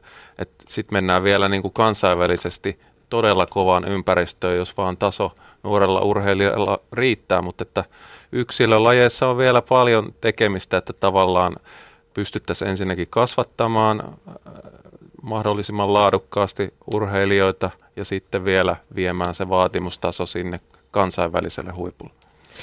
Mikko Ronkainen, otan näistä kiinni ja jos sulla vielä on sanottavaa ja viestiä tähän meidän keskusteluun, niin sieltä vaan Päsmäröi, joo, päsmäröi joo, vielä lisää.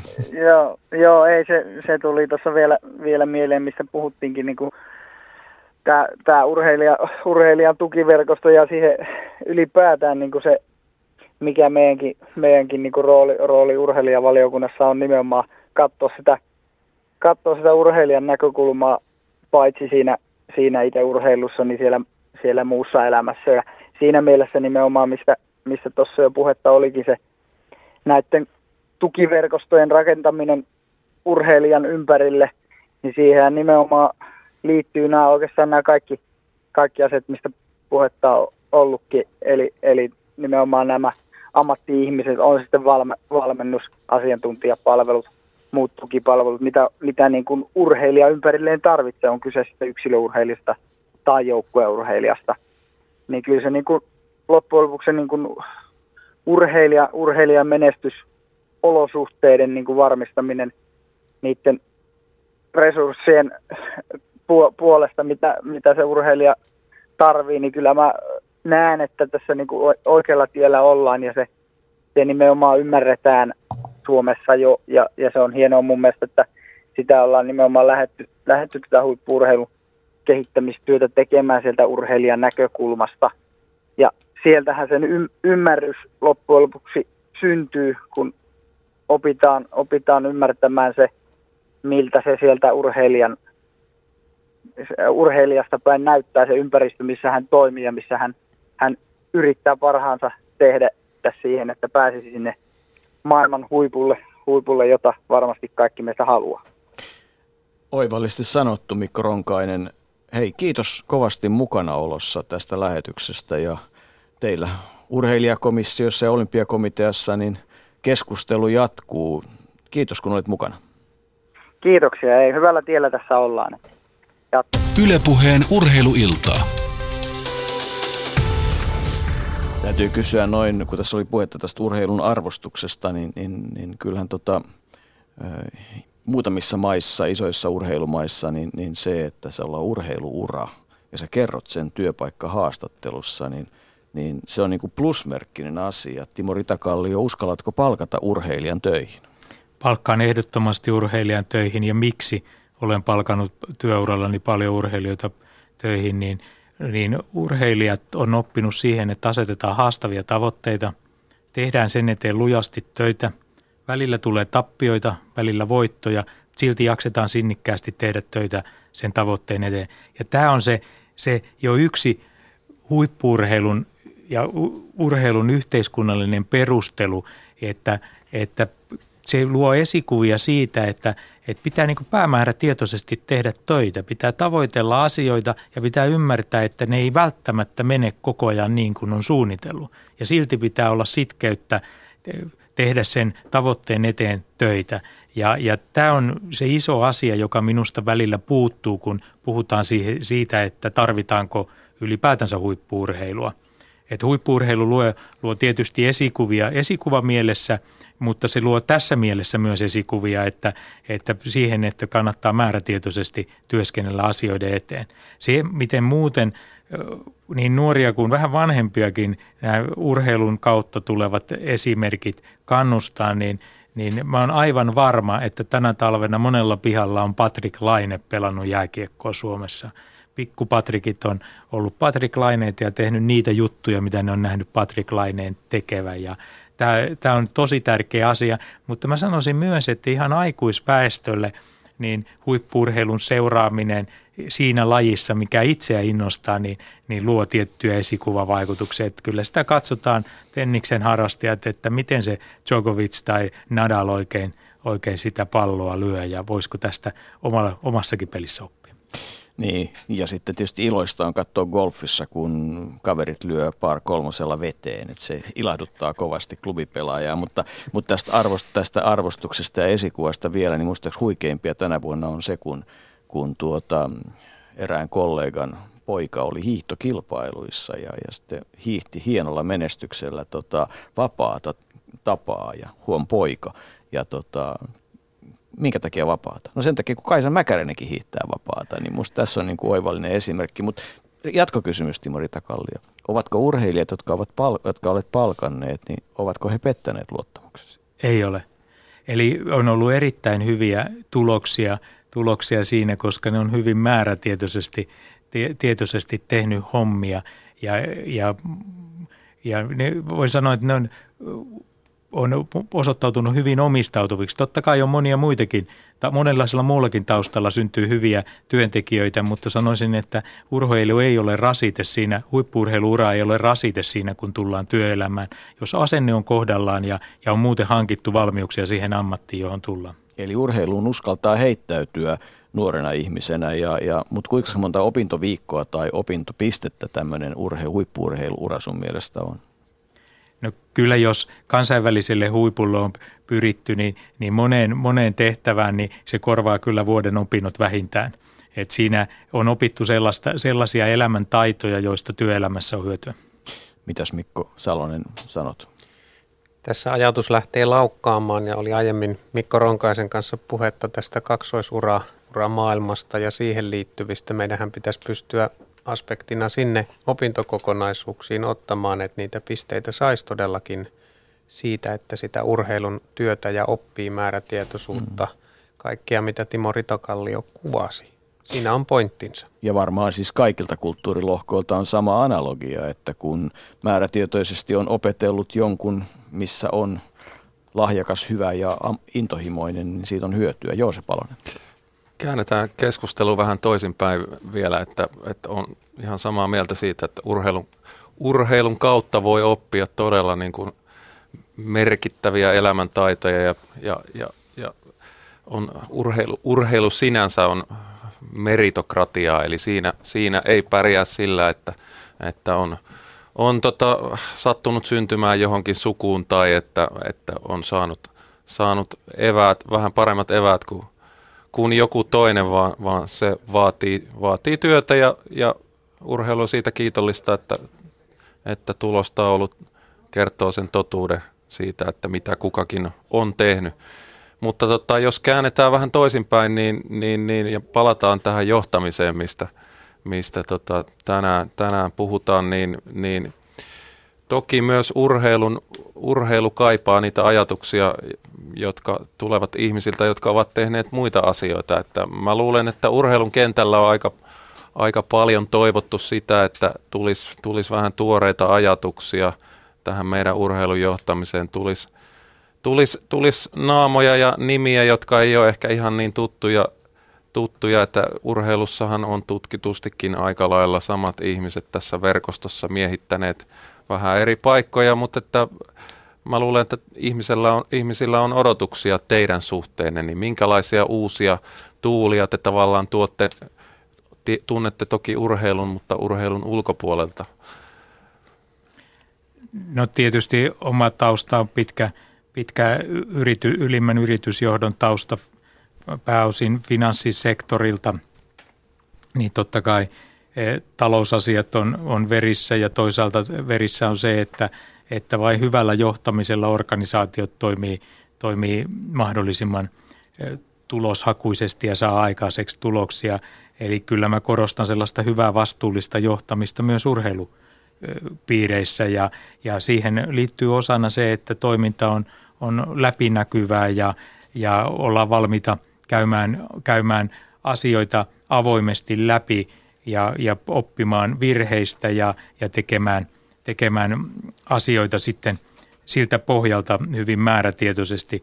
Ne on niitä keskeisimpiä asioita ja kyllä mä näen, että urheilujohtamisessa voitaisiin vielä enemmänkin hyödyntää niitä oppeja, millä parhaat yritykset menestyy, niin uskon, että niiden avulla myös urheiluyhteisö voi menestyä. Mutta samalla pitää muistaa, että tämä urheiluyhteisössä iso työ tehdään hyvin pohja- vahvasti vapaaehtoistyön pohjalta seuroissa ja, ja, ja niin kuin tuossa aikaisemmin puhuttiin, valmentajat tekee vapaaehtoistyötä ja kilpailut järjestetään vapaaehtoisvoimin, niin siinä pitää ymmärtää se eroavaisuus, että, että näitä verkostoja pitää innostaa ja kannustaa tekemään sitä arvokasta vapaaehtoistyötä ja olla, olla, ottaa se näkökulma huomioon, kun urheilujohtamista tehdään. Joo, tämä onkin tavallaan mielenkiintoista, että, että ihan samoja asioita tai samanlaista johtamista, en tiedä voiko, voiko käyttää, kun johdetaan tällaista vähän erilaista erilaista laivaa. Käännetään, että, että, että jos yrityksessä voi tavallaan operatiivisesti ja ylhäältä alas johtaa, niin miten tällaista yli miljoonan ihmisen kansanliikettä, voiko sitä johtaa samalla tavalla ja miten te tavallaan oman johtamisen mien, miellätte, että onko se, onko, pitääkö sitä muuttaa ja, ja aiotteko tavallaan karismaattisesti johtaa miljoonan ihmisen kansanliikettä vai, vai keskityttekö siihen, että, että operatiivisesti – ylhäältä alas homma toimii. Niin, tässä ei kannata sanoa, että niin tai näin. Kyse on kokonaisuudesta. Tässäkin tullaan niin kuin työelämän, liike-elämän kuvioihin ihan analogisesti. Eli on oma organisaatio johdettavana, jolla on sidosryhmänsä. Tässä urheilun puolella voidaan sanoa ihan samalla lailla. On olympiakomitea organisaationa johdettavana ja sidosryhmä – joka onkin sitten merkittävästi laajempi ja isompi kuin missään yrityksessä rohkenen sanoa. Eli siellä on ne 1,1-1,2 miljoonaa seuratyössä oli ja plus ne kaikki liikkujat, jotka liikkuu seurojen ulkopuolella. Ei heitäkään pidä unohtaa tässä. Et ehkä tuohon Timo, Timo Ritakallion kommenttiin jatkona, että se motivoiminen sille vapaaehtoisporukalle on aina, aina ollut haaste ja aina tärkeä muistaa. Ja sitten se, mikä erottaa yrityksiä ja urheiluorganisaatiota, urheilua on tietysti se, että ne kaikki tunteet ja, ja, ja intohimot ja muut on huomattavan paljon voimakkaampia, miten eletään niissä hetkissä kuin yrityspuolella ikinä. Se on voimavara, se on mahdollisuus, joka pitää muistaa huomioida.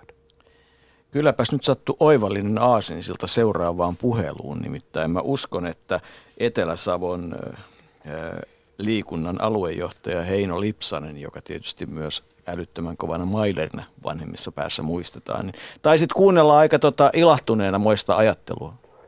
No mikä ettei hyvää iltaa vaan täältäkin ja on nyt Savonlinnassa operakaupungissa. Meillä on just 650 naista tuossa kirmaavassa tai tulossa maaliin. Meillä oli tänään ihan työ ääressä linnanneitokierros täällä menossa.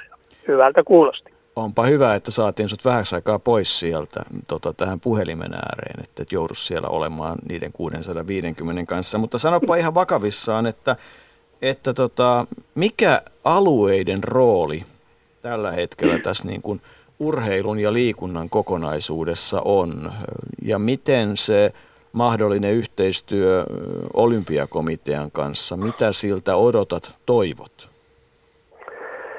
No niin, mä tuota, tässä nyt viimeisen parin vuoden aikana, niin kyllä mä niin kuin olen huomannut, että tämmöistä luottamusvajetta meillä on ja samalla myöskin tämmöisen keskinäisen arvostuksen puutetta toisten tekemiseen.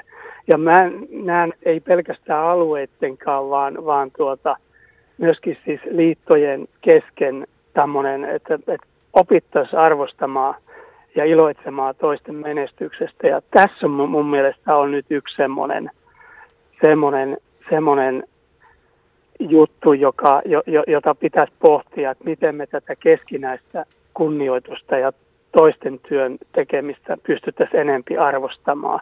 Mä näen sen sillä tavalla, tavalla niin kuin mä Etelä-Savon liikunnan aluejohtajana täällä Etelä-Savossa ajattelen, että mä ainakin haluan, että meillä seuroissa on hyviä ohjaustilanteita, hyviä urheilijoita, hyviä valmentajia, liikkuvia kouluja, työyhteisöliikuntaa ja ihmiset liikkuu terveytensä kannalta riittävästi. Mutta ei, ei siinä taho yksin pystyä Etelä-Savon liikunta. Siinä tarvitaan koko tämä yhteisö tukea näitä lajiliittoja, olympiakomiteoita, että, että tota, tämä paletti lähtee toimimaan. Tällä tavalla, tavalla mä nyt tätä näkisin. Sitouttamista, jäsenistöön, luottamuksen rakentamista ja sitä kautta arvostusta ja sitten ne palvelut, onko tämä se paletti, jolla maalataan? Kyllä, kyllä se siitä lähtee ja nimenomaan tämä roolijako nyt sitten. Mä sanoin, kun on puhuttu siitä menestyssuunnitelmasta ja se lisää liikettä, joka, joka myöskin on nyt olympiakomitean alla ja hyvä näin, ei siinä mitään. Mutta esimerkiksi niin kuin alueella tämä on alueiden ihan jokapäiväistä arkea. Arkea tämä, tämä lisäliikettä, toiminnot. Meillä on seurakehittäjät, meillä on lastenliikunnan kehittäjät, meillä on terveysliikunnan kehittäjät joka alueella. Ja nyt on vaan, että miten tämä niin kuin saadaan yhdessä toimimaan sillä tavalla, e-, eli ne roolit jaettua, jaettua, mitä tekee lajiliitot, mitä tekee olympiakomitea, mitä tekee alueet ja tietenkin seurata siinä keskiössä on. Niin, ja sitten mitä tekee UKK-instituutti, mitä tekee Kyllä. LIKES, mitä tekee urheilulääketieteen Kyllä. keskukset, KIHU, urheiluopistot, EUL, FSI ja niin edelleen. Mikko Salonen, siinä on sulle tota palapeli. Alahan purkaa. Niin, se on kirjaimellisesti palapeli ja sitä tässä palapeliä niin kuin paloja koitan klassisin termein kääntää ensinnä oikeinpäin ja, ja sitten, sitten hahmottaa. Mutta loppujen lopuksi ei tämä nyt hirvittävän monimutkainen ja vaikea ole, tai en halua sitä sellaisena nähdä, että terve vaan Hentu, olemme aikoinaan kymmenen vuotta plus sitten tavanneet ja muistelen, että näistä silloinkin juteltiin ja vähän eri termeillä, eli, eli nyt puhutaan verkostojen, verkostojen maailmasta tai verkottuneesta tavasta toimia, silloin termi oli joku muu. Minulle se tarkoittaa sitä, että kaikilla näillä toimijoilla juuri, juuri Heino Lipsasen kuvaamin tavoin on se paikkansa. Ne kaikki tekee sitä liikuttamista ja ovat omalla panoksellaan luomassa edellytyksiä sille huippuurheilun menestykselle. Ja se avainsana siellä on, mikä tuli myös Heino Lipsaselta. Ei kukaan tätä tee yksin. Me tarvitaan näitä kaikkia tätä toimintaa eteenpäin viemään. Ja jos nyt halutaan tämä palapelinä nähdä, niin meillä on ne palat tuossa pöydällä. Me tiedämme, mitkä on ne palat. Meidän pitää nyt ne palat saada edes siinä määrin ojennukseen, että se luottamus rakentuu ja ryhdytään tekemisen meininkiä ylläpitämään. Timo Ritakalli olympiakomitean puheenjohtajana, miten Heino Lipsasen ajatukset kirjaat ja kuuntelet? Huolella kuuntelen ja, ja pidän niin kuin tärkeänä sitä, että me löydetään ne selkeät roolit olympiakomitean, lajiliittojen, alueiden ja välillä. Ja, ja niin kuin Heinon totesi tuossa, niin, niin seuroissahan se työ tehdään, tehdään että, ja, ja se pitää tässä muistaa. Ja pidän myös tärkeänä sitä, että, että tästä arvostuksesta, toistemme arvostamisesta tällä saralla, niin – niin siihen pitää kiinnittää lisää huomiota ja olisi tärkeää todellakin saada sellainen tilanne, että, että kaikki arvostaa toistensa tekemistä ja, ja, ja yritetään sitten yhdessä saada enemmän aikaiseksi, koska yhdessä kaikki nämä toimijat saa enemmän aikaiseksi kuin yksin. Ja sitten toisaalta mitä enemmän me synnytämme kitkaa keskellemme, niin, niin sen vähemmän me saamme aikaiseksi. Tämä on kuitenkin tämä urheilu- ja liikunnan kenttä erittäin iso kansanliike, mutta sen vaikuttavuus voisi olla vielä isompi, kunhan me tehdään asioita enemmän yhdessä. Niin ja varmaan se ulospäin suuntautuva edunvalvonta on myös sitten yksi semmoinen kysymys, mistä voidaan puhua. Mutta Heino Lipsanen, mistä se johtuu, että, että kuuluu viestiä, että ei ole luottamusta ja että ei ole tota arvostusta? Et, et, mikä tämmöiseen nyt on ajattunut, kun kuitenkin yhteisestä asiasta on kysymys? No, jos mä nyt ihan näiden aluejärjestöjen näkökulmasta, niin kyllähän se siis tuota, oli se, eh, kun olympia, uusi olympiakomitea perustettiin ja alueita ei hyväksytty jäseniksi olympiakomitea, niin eihän semmoista ole tapahtunut suomalaisessa urheiluhistoriassa kyllä, kyllä. Ja se tietenkin meitä, meitä ihmetytti kovasti, että miksi, miksi tämä näin, näin meni, koska ihan sama yhteisöä ja urheiluperhettä ollaan. Tämä nyt oli, oli nyt, nyt niin kuin alueiden näkökulmasta, mutta kyllä tämä niin kuin on ihan, ihan niin kuin tiedostanut sitä, sitä muuallakin, että, että kyllä me aika huonoja ollaan niin kuin, niin kuin toisten menestyksestä iloitsemaan ja siihen, siihen pitäisi jotain keksiä. Mitäs Mikko ja Timo sanoo tähän? Tämä tietysti meille Mikon kanssa on molemmilla sellainen tilanne, että siinä vaiheessa kun viime kesänä uuden olympiakomitean syntysanoja on luotu, luotu valon ja, ja olympiakomitea yhdistyessä, niin ei olla, olla oltu mukana siinä prosessissa. Ja tämä on minusta todella harmillista, että tästä on jäänyt tämmöinen kivi kenkään. Ja tietysti omalta osaltamme halutaan näissä, omalta osaltani haluan näissä, näissä rakenteissa, missä ollaan, niin edistää sitä, että, että tilanne paranisi ja saataisiin aikaiseksi hyvää yhteistyötä. Ja, ja tiedän sen, että, että meillä on siihen yhdessä hyvät mahdollisuudet. Niin eikä se vaadi muuta kuin otetaan kivikengästä pois ja solmitaan kengät uudelleen kiinni ja jatketaan juoksemista. Näin se on. Mitäs Mikko sanot? No tuo oli aika, aika hyvä kielikuva sanoa. Tämä kiteytyy nyt niihin kahteen sanaan, jotka on noussut. Eli luottamus pitää rakentaa ja yhdessä pitää mennä eteenpäin. Miten se kivi otetaan pois ja mihin se laitetaan ja, ja, ja millä, millä mekanismilla nauhat solmitaan, niin uskon Timon tavoin, että me pystytään se hyvä keino löytämään. Että me ollaan molemmat avoimia ja yhteistyöhakuisia tässä asiassa. No mutta Heino Lipsanen, kun sä oot kuitenkin ollut kova huippuurheilija, maajoukkueen juoksija ja avittanut muun muassa Sebastian Coe maailmanennätykseen, niin, tota, niin, niin sulla täytyy olla näky myös huippuurheilusta. Eikö, eikö tota, jollakin tavalla niin kuitenkin semmoisia positiivisiakin tuulia suomalaisessa huippuurheilussa on nähtävissä?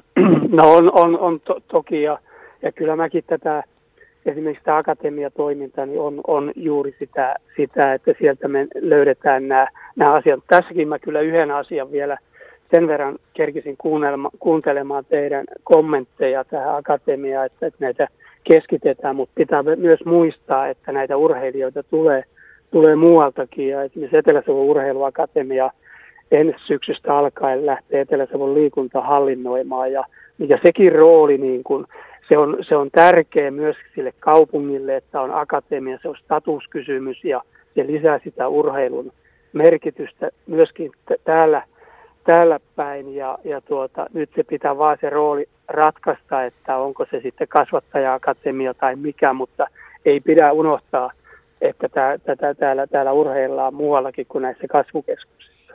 Tämä, mitä Heino sanoi, niin tämä on tosi tärkeä asia ja niin kuin muistaakseni sinunkin kanssa ollut puhetta, niin mä ainakin näin sen, että alueilla on niin kuin tärkeä rooli monessa mielessä sen takia, että ne on siellä alueet kattaa koko Suomen tästä vinkkelistä ja ei todellakaan ole pelkästään kasvukeskuksissa ja, ja, ja siinä mielessä on tärkeä rooli, rooli ja myös sitten se läheisyys, mikä on siellä paikalliseen päätöksentekoon, on ne sitten kuntia, kaupunkeja tai, tai maakuntia, niin sillä sen, sen vuoksi tämä aluejärjestöjen rooli on, on muun muassa hyvin tärkeä jatkossakin. Mm. Ja sitten kun eletään vielä tätä aikaa, jossa Suomi siirtyy perinteistä kuntamallista maakuntamalliin, niin, niin kyllähän sekin urheilulle kaiketi jonkinlainen haastetilanne on, koska jos ajatellaan kuntien merkitystä urheilussa ja sitä mahdollisuutta, mistä resursseja on saatava, niin jos, jos, jos kunnat kokisivat urheilun vieläkin voimakkaammin, niin avot se kuitenkin suuruusluokat on niin valtavia, että jos ajatellaan, en tiedä mikä on Mikkelin kaupungin liikuntabudjetti, mutta jos ajatellaan, että Helsingin kaupungin liikuntabudjetti vuosikaudet ennen kuin opetus, ennen kuin Veikkaus tuotti paremmin, tai siis ennen kuin Veikkaus tuotti näin hyvin kuin nykyisin, niin oli aina sama suuruinen suurin piirtein kuin valtion liikuntabudjetti, niin tämä, tämä antaa hyvää kuvaa siitä niin kuin kuntien roolista. Mitä sanot siihen Heino? Joo, kyllähän tämä, tässä, tässä ollaan nyt ihan uudessa tilanteessa – siis tulee tämä maakuntauudistus ja tulee maakuntaohjelmat, tulee uusiutuva kunta. Ja mikä on liikunnan rooli tässä uusiutuvassa kunnassa. Meillä just oli viime viikolla koulutus, me ollaan nyt kaksi kertaa yhdessä Avien kanssa koulutettu kuntien liikuntatoimenjohtoa. Var, var, var, varustautumaan siihen tai valmistautumaan siihen, että miten tämä uusi tilanne tulee – kun sote lähtee kunnista ja terve, hyvinvoinnin edistäminen on keskeisessä roolissa näissä uusissa kunnissa, niin, niin se koulutuksen idea ja juttu oli siinä, että mit, voiko kunnan liikuntatoimi ottaa johtavan roolin tässä, tässä hyvinvoinnin edistämisessä. Ja, ja nyt on se hetki, jolloin myös kuntien liikuntatoimen on, on valmistauduttava tähän asiaan. Ja, ja, ja nyt niin kuin ihan arkipäiväelämässä, kun puhutaan näistä maakuntauudistuksista, maakuntaohjelmista, niin kyllä todella paljon tulee nyt kysyntää tähän terveyden edistämiseen ja liikuntaa, että miten liikunnan konstein, konstein tuota, terveyttä voidaan edistää ja, ja pyydetään, pyydetään vaikka minkälaisiin palavereihin mukaan pohtimaan tätä. Ja, ja myöskin se pitää muistaa, että täällä on näissä maakunnissa myöskin näitä resursseja sitten saatavilla eri, eri tavoin tämän tyyppisiin juttuihin. Heino Lipsanen, hei kiitos taas kun olit mukana ja tota, keskustelu jatkuu ja kattelin tuossa Mikkoa äsken ja hän mietti mielessä, että aikamoinen nippu tuli elokuun puolessa välissä taas uusia papereita pöydälle, joita siellä huippurheilun toisella puolella joutuu katsomaan. Hei, hienoa kevättä ja kesää Mikkelin suuntaan ja Etelä-Savoa. Kiitoksia ja tuota, kyllä me tästä hyvin päästään eteenpäin, kun vaan positiivisella mielellä ja ratkaistaan nämä probleemalliset asiat, niin varmasti päästään eteenpäin. Ei muuta kuin Mikkelin torille keskustelemaan. Kyllä, kiitos. Ylepuheen urheiluiltaa. Ehkä tämä on myös oivallinen hetki, niin kuin tässä ikään kuin tultiin taas Aasinsillan kautta siihen, mikä on semmoinen iso kysymys, joo se, eli kyllä niin kuin urheilun resurssit kaiken kaikkiaan on iso kysymys. Kyllähän se on, se on ihan tutkitusti selvää, että esimerkiksi muissa Pohjoismaissa yksityistä rahaa on saatu hankittua urheiluun paljon enemmän, että, että en nyt muista ihan tarkkaan, oliko, oliko näin, näin raffi jako, mutta että, mutta että jopa kolminkertaisesti mielestäni, mielestäni Ruotsissa tulee yksityistä rahaa, rahaa urheiluun, nimenomaan huippuurheiluun. Mikä, mikä, mitkä on teidän keinot siihen, että mi, miten, miten suomalaista urheilua pitää myydä, että, että, että siihen saadaan lisää, lisää tota ihmisiä innostumaan laittamaan myös omaa rahansa peliin? No tässähän täytyy nyt ensin hahmottaa koko tämä huippuurheilu, urheilutoiminta ja sen rahoitus ja se arvoketju. Jos olympiakomitean vinkkelistä katsotaan, niin on tietysti huippurheiluyksikkö olympiaurheilijoiden menestys, mutta siellä taustallahan sitä rahoitustyötä tehdään, tehdään seuroissa ja sitä tekee urheilijoiden, yksilöurheilijoiden joukkueiden managerit ja, ja, ja seurojen varainhankkijat ja muut. Ja se rahoituskokonaisuus, joka siinä maailmassa pyörii, on tietysti merkittävä. Sitten jos katsotaan olympiakomitean näkökulmaa laajemmin, niin kyllähän olympiabrändi on vetovoimainen. Ja nyt meillä on huippuurheilu, meillä on lisää liike, meillä on koko kansan liikuttaminen yhden yhteisen brändin alla. Se on iso mahdollisuus, jonka eteen olympiakomiteassa on jo tehty työtä ja sitä työtä jatketaan koko ajan, että miten sieltä löydetään niitä kiinnostavia konsepteja ja tuotteita, joihin yritykset voivat lähteä ja muut sidosryhmät mukaan ja sitä kautta sitä uutta ulkopuolista rahaa tulee. Minkälaisilla argumenteilla sä lähdet nyt elokuusta alkaen myymään suomalaista urheilua?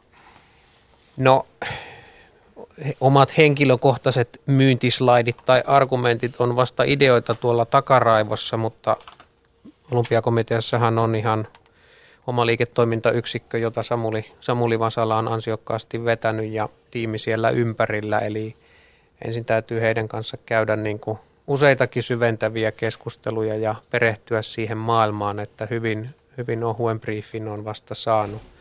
Siellä selvästi on, on, on hahmotettu niin huippuurheilun kuin muiden toiminnan osa-alueiden rahoitukselle tuomat mahdollisuudet. Ja pohja on siis hyvä ja tietysti siihen, kun pystyy tuomaan sitä omaa kaupallista ja liike-elämän kokemusta, niin voidaan sitä viestiä lähteä entistä voimallisemmin viemään sitten eteenpäin.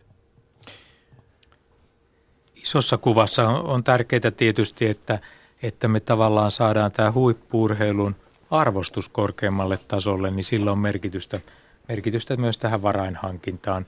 Ja toisaalta ymmärretään se, että, että tämä olympiakomitean toinen keskeinen tehtävä saada suomalaiset liikkumaan enemmän ja, ja sitä kautta kansa elinvoimaiseksi, niin näiden yhdistäminen tässä varainhankinnassa on semmoinen keskeinen asia ja, ja luo mahdollisuuksia, joita ei ole täysmääräisesti hyödynnetty. Ja niin kuin Mikko Salonen totesi, niin ei, ei, meillä on kuitenkin tässä käytössä olympiabrändi, joka on arvokas brändi, tunnettu brändi – ja, ja miten me voisimme sitä tällä kansallisella tasollakin paremmin hyödyntää.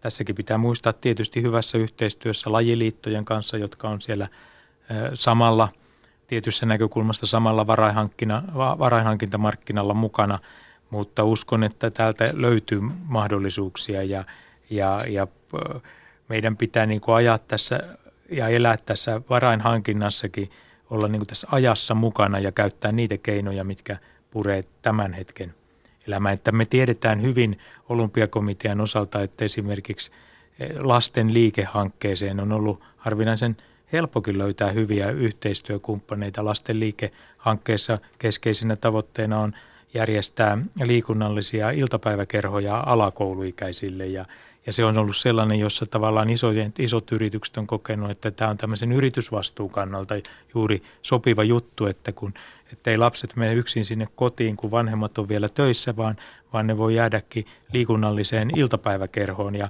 ja jotta ei se ole rahastakin siellä kotitaloudessa, niin on tärkeää, että siihen on saatu yhteistyökumppaneita. Tämä on niin kuin hyvä esimerkki siellä taholla ja meidän pitää löytää tästä sitten samantyyppisiä malleja huippuurheilun. Mä näin täällä enemmän mahdollisuuksia, mahdollisuuksia mutta toki nämä ei ole mitään hokkuspokkustemppuja, nämä vaatii aina aikaa ja työtä.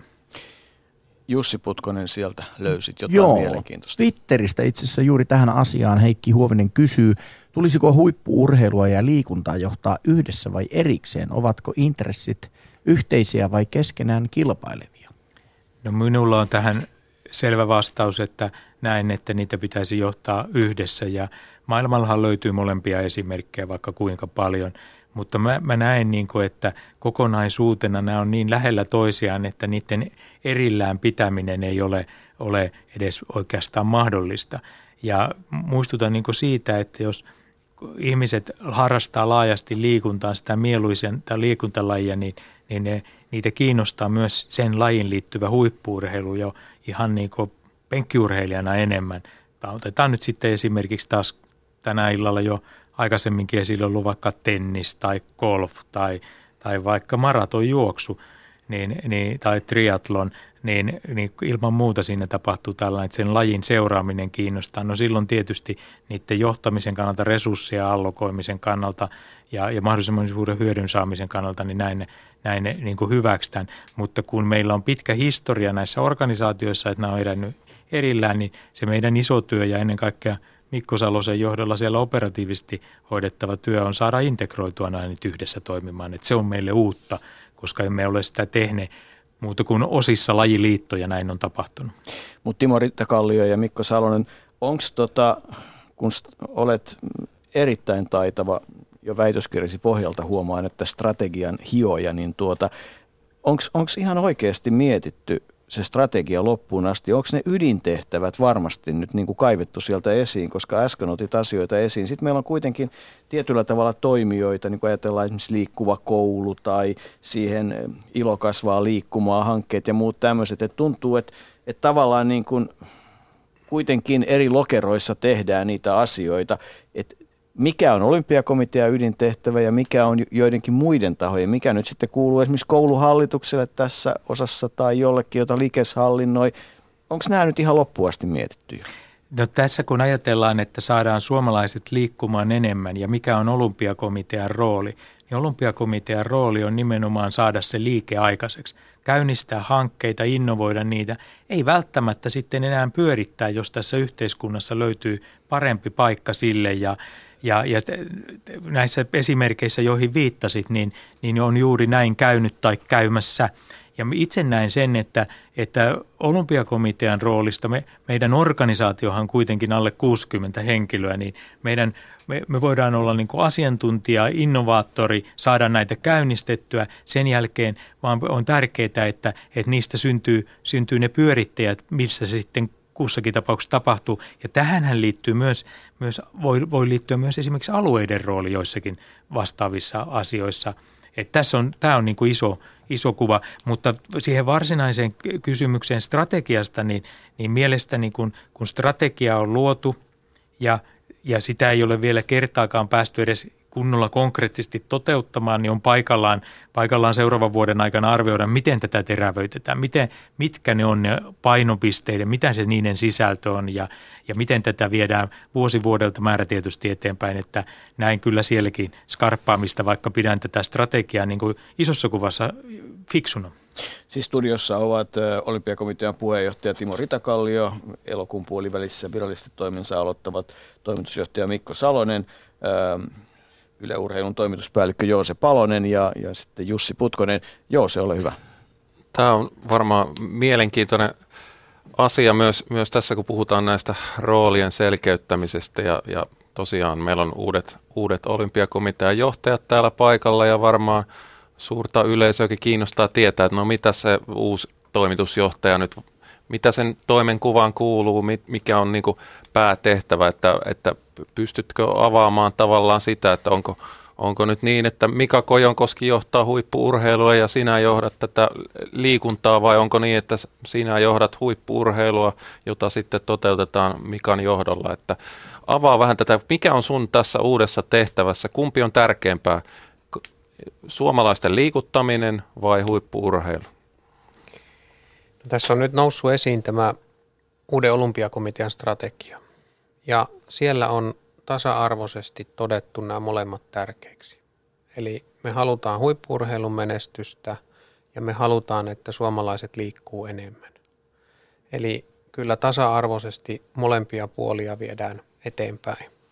Eli huippurheiluyksikkö mainitsemassa esimerkki, Mika Kojonkoski vetää sitä seuratoiminnan puolella lisää liikettä on Pekka Nikulainen vetämässä ja niin edelleen. Meillä on erittäin ammattimaiset vetäjät näillä osa-alueilla ja koko se henkilöstö. Ja pikkusen jos sivua vielä tätä Twitter-kyselijää, että pitääkö olla saman katolla vai ei, niin oma näkemys on tietysti, että aivan ehdottomasti. Ja nyt tässä reilun viikon aikana hyvin rajallisten keskustelujen ja tuntuman perusteella siihen henkilöstöön tuleviin työkavereihin, niin kyllä tälle on äärimmäisen vahva tuki myös sieltä talon, talon sisältä ja kaikki ovat siihen sitoutuneita. Tämä nähdään, aivan kuten Timo Ritakallio sanoi, isona mahdollisuutena koko suomalaiselle liikunnalle ja urheilulle. Ja jotta olympiakomitea voisi olla sitä työtä tekemässä, niin on tietysti tämä liki 60 hengen joukko, joka siellä, siellä tekee sitä pääkallon paikalla, täytyy olla siihen sitoutunut ja he ovat siihen sitoutuneita. Eli lähtökohdat on, on aivan, aivan loistavat tehdä tätä työtä. Ei meidän silloin kannata katella sivuille, että, että miten jossakin muussa maassa. Mä oon käynyt tätä strategiaa ja sen taustalla olevaa menestys, menestyssuunnitelmaa huolella läpi ja, ja, ja se on erittäin ammattimaisesti tehty ja sen pohjalta ollaan nyt vasta vähän matkaa ensimmäistä vuotta menty. Ihan kuten yrityspuolella strategiaa tarkistetaan aika ajoin tässä tapauksessa, kun, kun, kun on merkittävästä isosta muutoksesta, niin varmaan jo hyvin piankin tuossa syksyllä käydään sitä arviointia ja pohdiskelua, että onko painotuksissa nyanssieroja tai muita, mutta isot linjat on äärimmäisen selkeät. Sanoit Mikko, että henkilöstö on erityisen motivoitunut ja, ja hyvä joukko työskennellä, mutta kyllähän asian toinen puoli on se, että se joukko on kokenut viimeisten vuosien aikana aika monet YT-neuvottelut ja siellä on niin kuin ollut hyvin paljon kipuilua. Oletko nyt aidosti uskomassa siihen, että, että tilanne tällä hetkellä, niin kuin, että tulevaisuus tässä suhteessa, se, vaan, se on kovaa johtamista, kun, kun tämmöisen ruljanssin käynyt ryhmä saadaan puhaltamaan yhteen hiileen ihan kunnolla? No se on totta, että on väännetty ja käännetty ja niitä palikoita on erilaisiin asentoihin laitettu, mutta nyt ne palikat on tuossa edessä. Nyt me hitsataan ne yhteen ja siirrytään, miten aiemmin sanoinkin, siihen tekemisen vaiheeseen ja mennään eteenpäin. Eli todellakin uskon ja en olisi tähän, tähän niin innolla itsekään lähtenyt. Joo, se palaan tuohon, mitä Timo Ritakallio sanoi sano tuosta arvostuksesta, eli, eli, eli hyvin, hyvin tunnisti, että ennen kuin voi, voi lähteä myymään tavallaan tätä suomalaista urheilua, niin, niin, niin se arvostus, arvostus pitää olla kohdallaan, että, että, että se on arvokasta. Ja tuossa tota, eilen, kun vielä vähän preppasin itseäni ja lueskelin tota Kimmo J. Lipposen ulkoista arviointia, niin sieltä sattui silmään, silmään tämä suomalaisille tehty kyselytutkimus, jossa tota, ihan suoraan sanottuna olympiakomitean arvostus suomalaisten keskuudessa oli varsin heikko ja nähtiin, että olympiakomitea on epäonnistunut, epäonnistunut tässä muutostyössä, josta on, on paljon puhuttu ja, ja hyvässä hallintotavassa. No sitten se on, se on mielikuva tietenkin, mutta että varmaan tämän arvostuksen kannalta olennaista olisi, että se myös se olympiakomitean arvostus saataisiin kasvuun, niin millä, millä keinoilla se saadaan nyt teidän johdollanne kasvu? Kyllä keskeisiä asioita on, miten, mitä Kimmo J. Lipponen minusta aivan oikein nostaa siinä arvioissa esille, että, että kaikki lähtee siitä, että, että on hyvä hallinto, on hyvä, hyvä johtamista, on, toiminta on läpinäkyvää, se on vastuullista ja, ja nämä on niitä peruspilareita, joiden pohjalta tätä viedään eteenpäin. Ja, ja sitten olympiakomitean hallituksen vinkkelistä, niin meidän keskeinen rooli on yhteiskunnassa vaikuttaa siihen yleiseen keskusteluun ja tuoda niitä näkökulmia, joilla varmistetaan se, että, että urheilun, huippurheilun ja koko liikunnan arvostus tässä yhteiskunnassa nousee – itse tietysti mulle tämän liikunnan arvostuksen, tämmöisen, että saada kansa liikkumaan, niin, niin sen rooli on mun päivittäisessä työssäkin keskeinen, että tänä aamupäivällä viimeksi olen ollut yhdessä seminaarissa tuolla Finlandia-talolla puhumassa, jossa puhuttiin työssä jaksamisesta, työkyvystä, työkyvyn ylläpitämisestä. Ja, ja ihan yksi keskeinen havainto, kun oli 300 henkilöstöjohdon edustajaa paikalla, niin on se, että työelämään tulee nuorta väkeäkin, joka on jo lähtötilanteessa fyysiseltä kunnoltaan liian heikko kestämään sitä työpäivän rasitusta, ja, ja t- t- jolloin tavallaan tämän liikkeen lisäämisen merkitys on, on iso ja, ja, ja sen takia sen, sen arvostuksen saaminen on helpompaa kuin sitten tämän huippuurheilun arvostuksen lisääminen, mutta näin, että kun näitä yhdessä viedään eteenpäin, niin siinä on hyvät, hyvät edellytykset päästä, päästä eteenpäin. Ja, ja kaikesta, mitä historiassa mahdollisesti on tapahtunut, joka ei ole mennyt ihan nappiin, niin siitä pitää ottaa oppia ja tehdä paremmin asioita jatkossa. Että tämä on niin yksinkertaista tässä mielessä. Ja me esimerkiksi Olympiakomitean hallituksessa on hyvä, hyväksytty tämmöinen vastuullisuuskompassi talven aikana ja, ja, ja hallituksen jäseninä sitouduttu sitä asiaa edistämään. Ja se on niin yksi askel taas oikeaan suuntaan, että, että mitkä on ne periaatteet, joilla me toimitaan ja, ja, ja sitten jatkossa toimitaan niiden mukaan. Eli, eli suomeksi sanottuna, tota, että näiden tiettyjen kompurointien ja, ja muiden, mistä, mistä on tullut kritiikkiä, niin jälkeen niin nyt niin kuin urheiluliike on, on valmis toimimaan normaaleilla säännöillä ja normaalin niin kuin vastuullisen hyvän hallintotavan ja vastuullisen johtamisen läpinäkyvyyden periaatteella. Tämä on henkilökohtaisesti mun tavoite niin kyllä tämä good governance kaiken kaikkiaan sanana on erinomainen hyvä hallintotapa. Se ei suomeksi kuulosta yhtään niin hyvältä kuin mitä se kuulostaa väärällä kielellä, mutta se sisältää paljon. Mutta et, kyllä tämä liittyy siis, tämä minkä, minkä Timo Ritakallio äsken nosti esiin, siis että et kaikki elintapasairaudet, diabetes, ylipaino, josta on puhuttu vuosikaudet, mielenterveys ja muut, niin nämä on niin kuin miljardiluokan kysymyksiä suomalaisessa yhteiskunnassa ja, ja tietyllä tavalla niin kyllähän niin kuin urheilu – ja kulttuuri, urheilu yhtenä kulttuurilohkona, jos sen ulkoinen tavallaan ne uudet avaukset ja ne viestit ja ne, ja ne tuoreet ö, ulostulot, niin sehän on parasta edunvalvontaa. Ja kyllä sitä kautta niin kuin puhutaan, että tässä on niin sellainen hassu ristiriita minusta, että yhtä aikaa kun urheilussa puhutaan muutaman miljoonan vajeesta, että mäkihyppäjät pääsee hyppäämään, niin samaan aikaan ratkotaan sitten muutamilla sadoilla tuhansilla niitä yhteiskunnan muutamien miljardien ongelmia. Et, et, eikö siinä niin kuin luulisi löytyvän hyvällä tahdolla? Ja sitten toinen tietysti, että miten vaikutetaan siihen, että aina joka tilanteessa kerrotaan, että suurin, urhe, suurin puolue eduskunnassa on urheilupuolue, mutta osataanko me oikeasti vaikuttaa? Saadaanko me niin tämä viesti läpi ja, ja nähdäänkö, nähdäänkö siellä, että – että urheiluväellä on ihan oikeasti annettava. Eikö siellä ole niin kuin aika monta miljoonaa saatavissa? On ja siinä on paljon, paljon tekemistä. Tällainen tekemättömän työn vuosikustannus oli, on vuositasolla arviolta neljä miljardia euroa.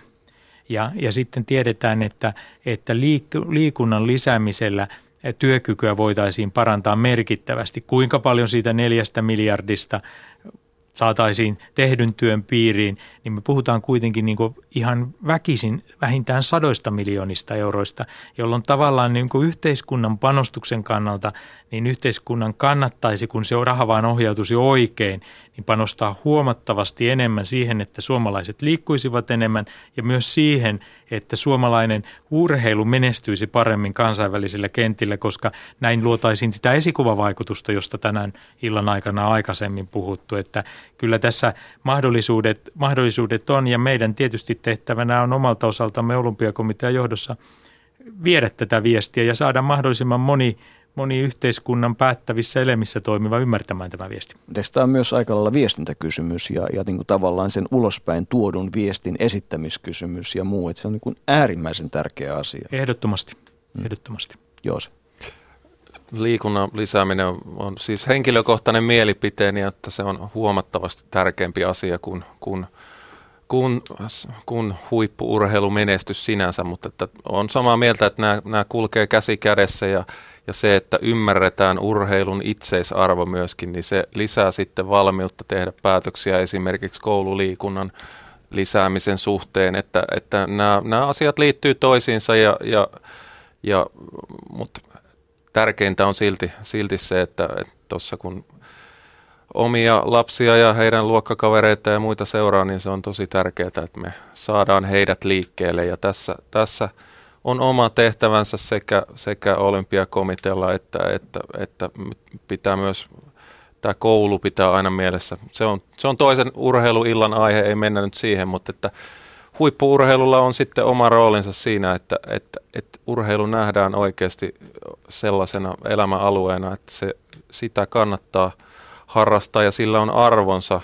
Ja tota, Mutta jos palataan tästä vielä, meillä, meillä on nähdäkseni reilut seitsemän minuuttia aikaa tässä vielä tänä iltana puhua, niin, niin otit Timo Ritakallio hyvin esiin sen, että nyt, nyt on luvassa sitten ne selkeät mitattavat tavoitteet ja deadlineit, missä, missä, missä kohtaa ne tavoitteet pitäisi saavuttaa ja välitavoitteet ja mittarit, eikö niin? Eli tätähän, tätähän tässä on kaivattu niin Kimmo Jiin kuin varmaan laajojen kansalaispiirienkin suunnalta, että näitä on tulossa. Pystytkö, pystytkö yhtään avaamaan, että minkälaisia nämä meille kaikille sitten selkeät tavoitteet tulee olemaan, kun, kun ne saatte kerrottua kaikelle kansalle? Ja, ja vielä täytyy sanoa, että Mikko myös kuuntelee Mikko Salonen mielenkiinnolla, että minkälainen työkenttä on edessä. niin, sieltähän ne määr... seurantavat kriteerit tulee nyt sitten. Niin, no jos me sitä ajatellaan nyt sitä huippuurheilun osalta, niin niitä keskeisiä mittareita on ajattelu sillä, että, että kun puhutaan olympiakomiteasta, niin olympiakomitean tämmöinen – pidemmän aikavälin tarkastelujakso on yksi olympiadi eli neljä vuotta ja että, että kuinka, monta, kuinka monta olympiamitalia tälle olympiadille, se on se yksinkertaisin mittari, mutta se, sehän on kuitenkin vain yksi mittari ja antaa vain yhden kuvan siitä. Toinen asia on, että selkeä prosentuaalinen tavoite sillä, että kuinka meillä monta menestysvalmista urheilijaa meillä on tämän kauden päättyessä – ja sellaisia, joilla on aidosti mahdollisuus kamppailla, kamppailla maailman huipulla arvokisa mitaleista. Ja, ja tässä olennaista on se, että on, on vuosi, nyt viime vuosien aikana kehitetty ne, että miten niitä määritellään, miten niitä lasketaan ja, ja, ja huippurheiluyksiköllä on käytössä – malli, jossa voidaan todellakin sanoa, sanoa, että juuri tällä hetkellä meillä on näin ja näin monta näitä ja näitä urheilijoita, kun me otetaan eri lajien maailman rankingit, World Cup tai maailmankupissa menestymiset ja muissa arvokisoissa menestymiset ja miten siitä päästään tänne, tänne.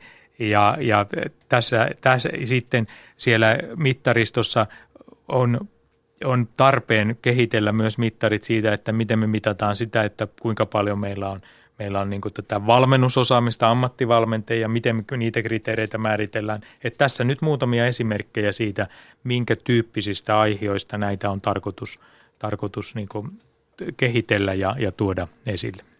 Ja tämä siellä huippurheilun puolella, mutta sitten muistettava tämä lisää liikettä puoli myös.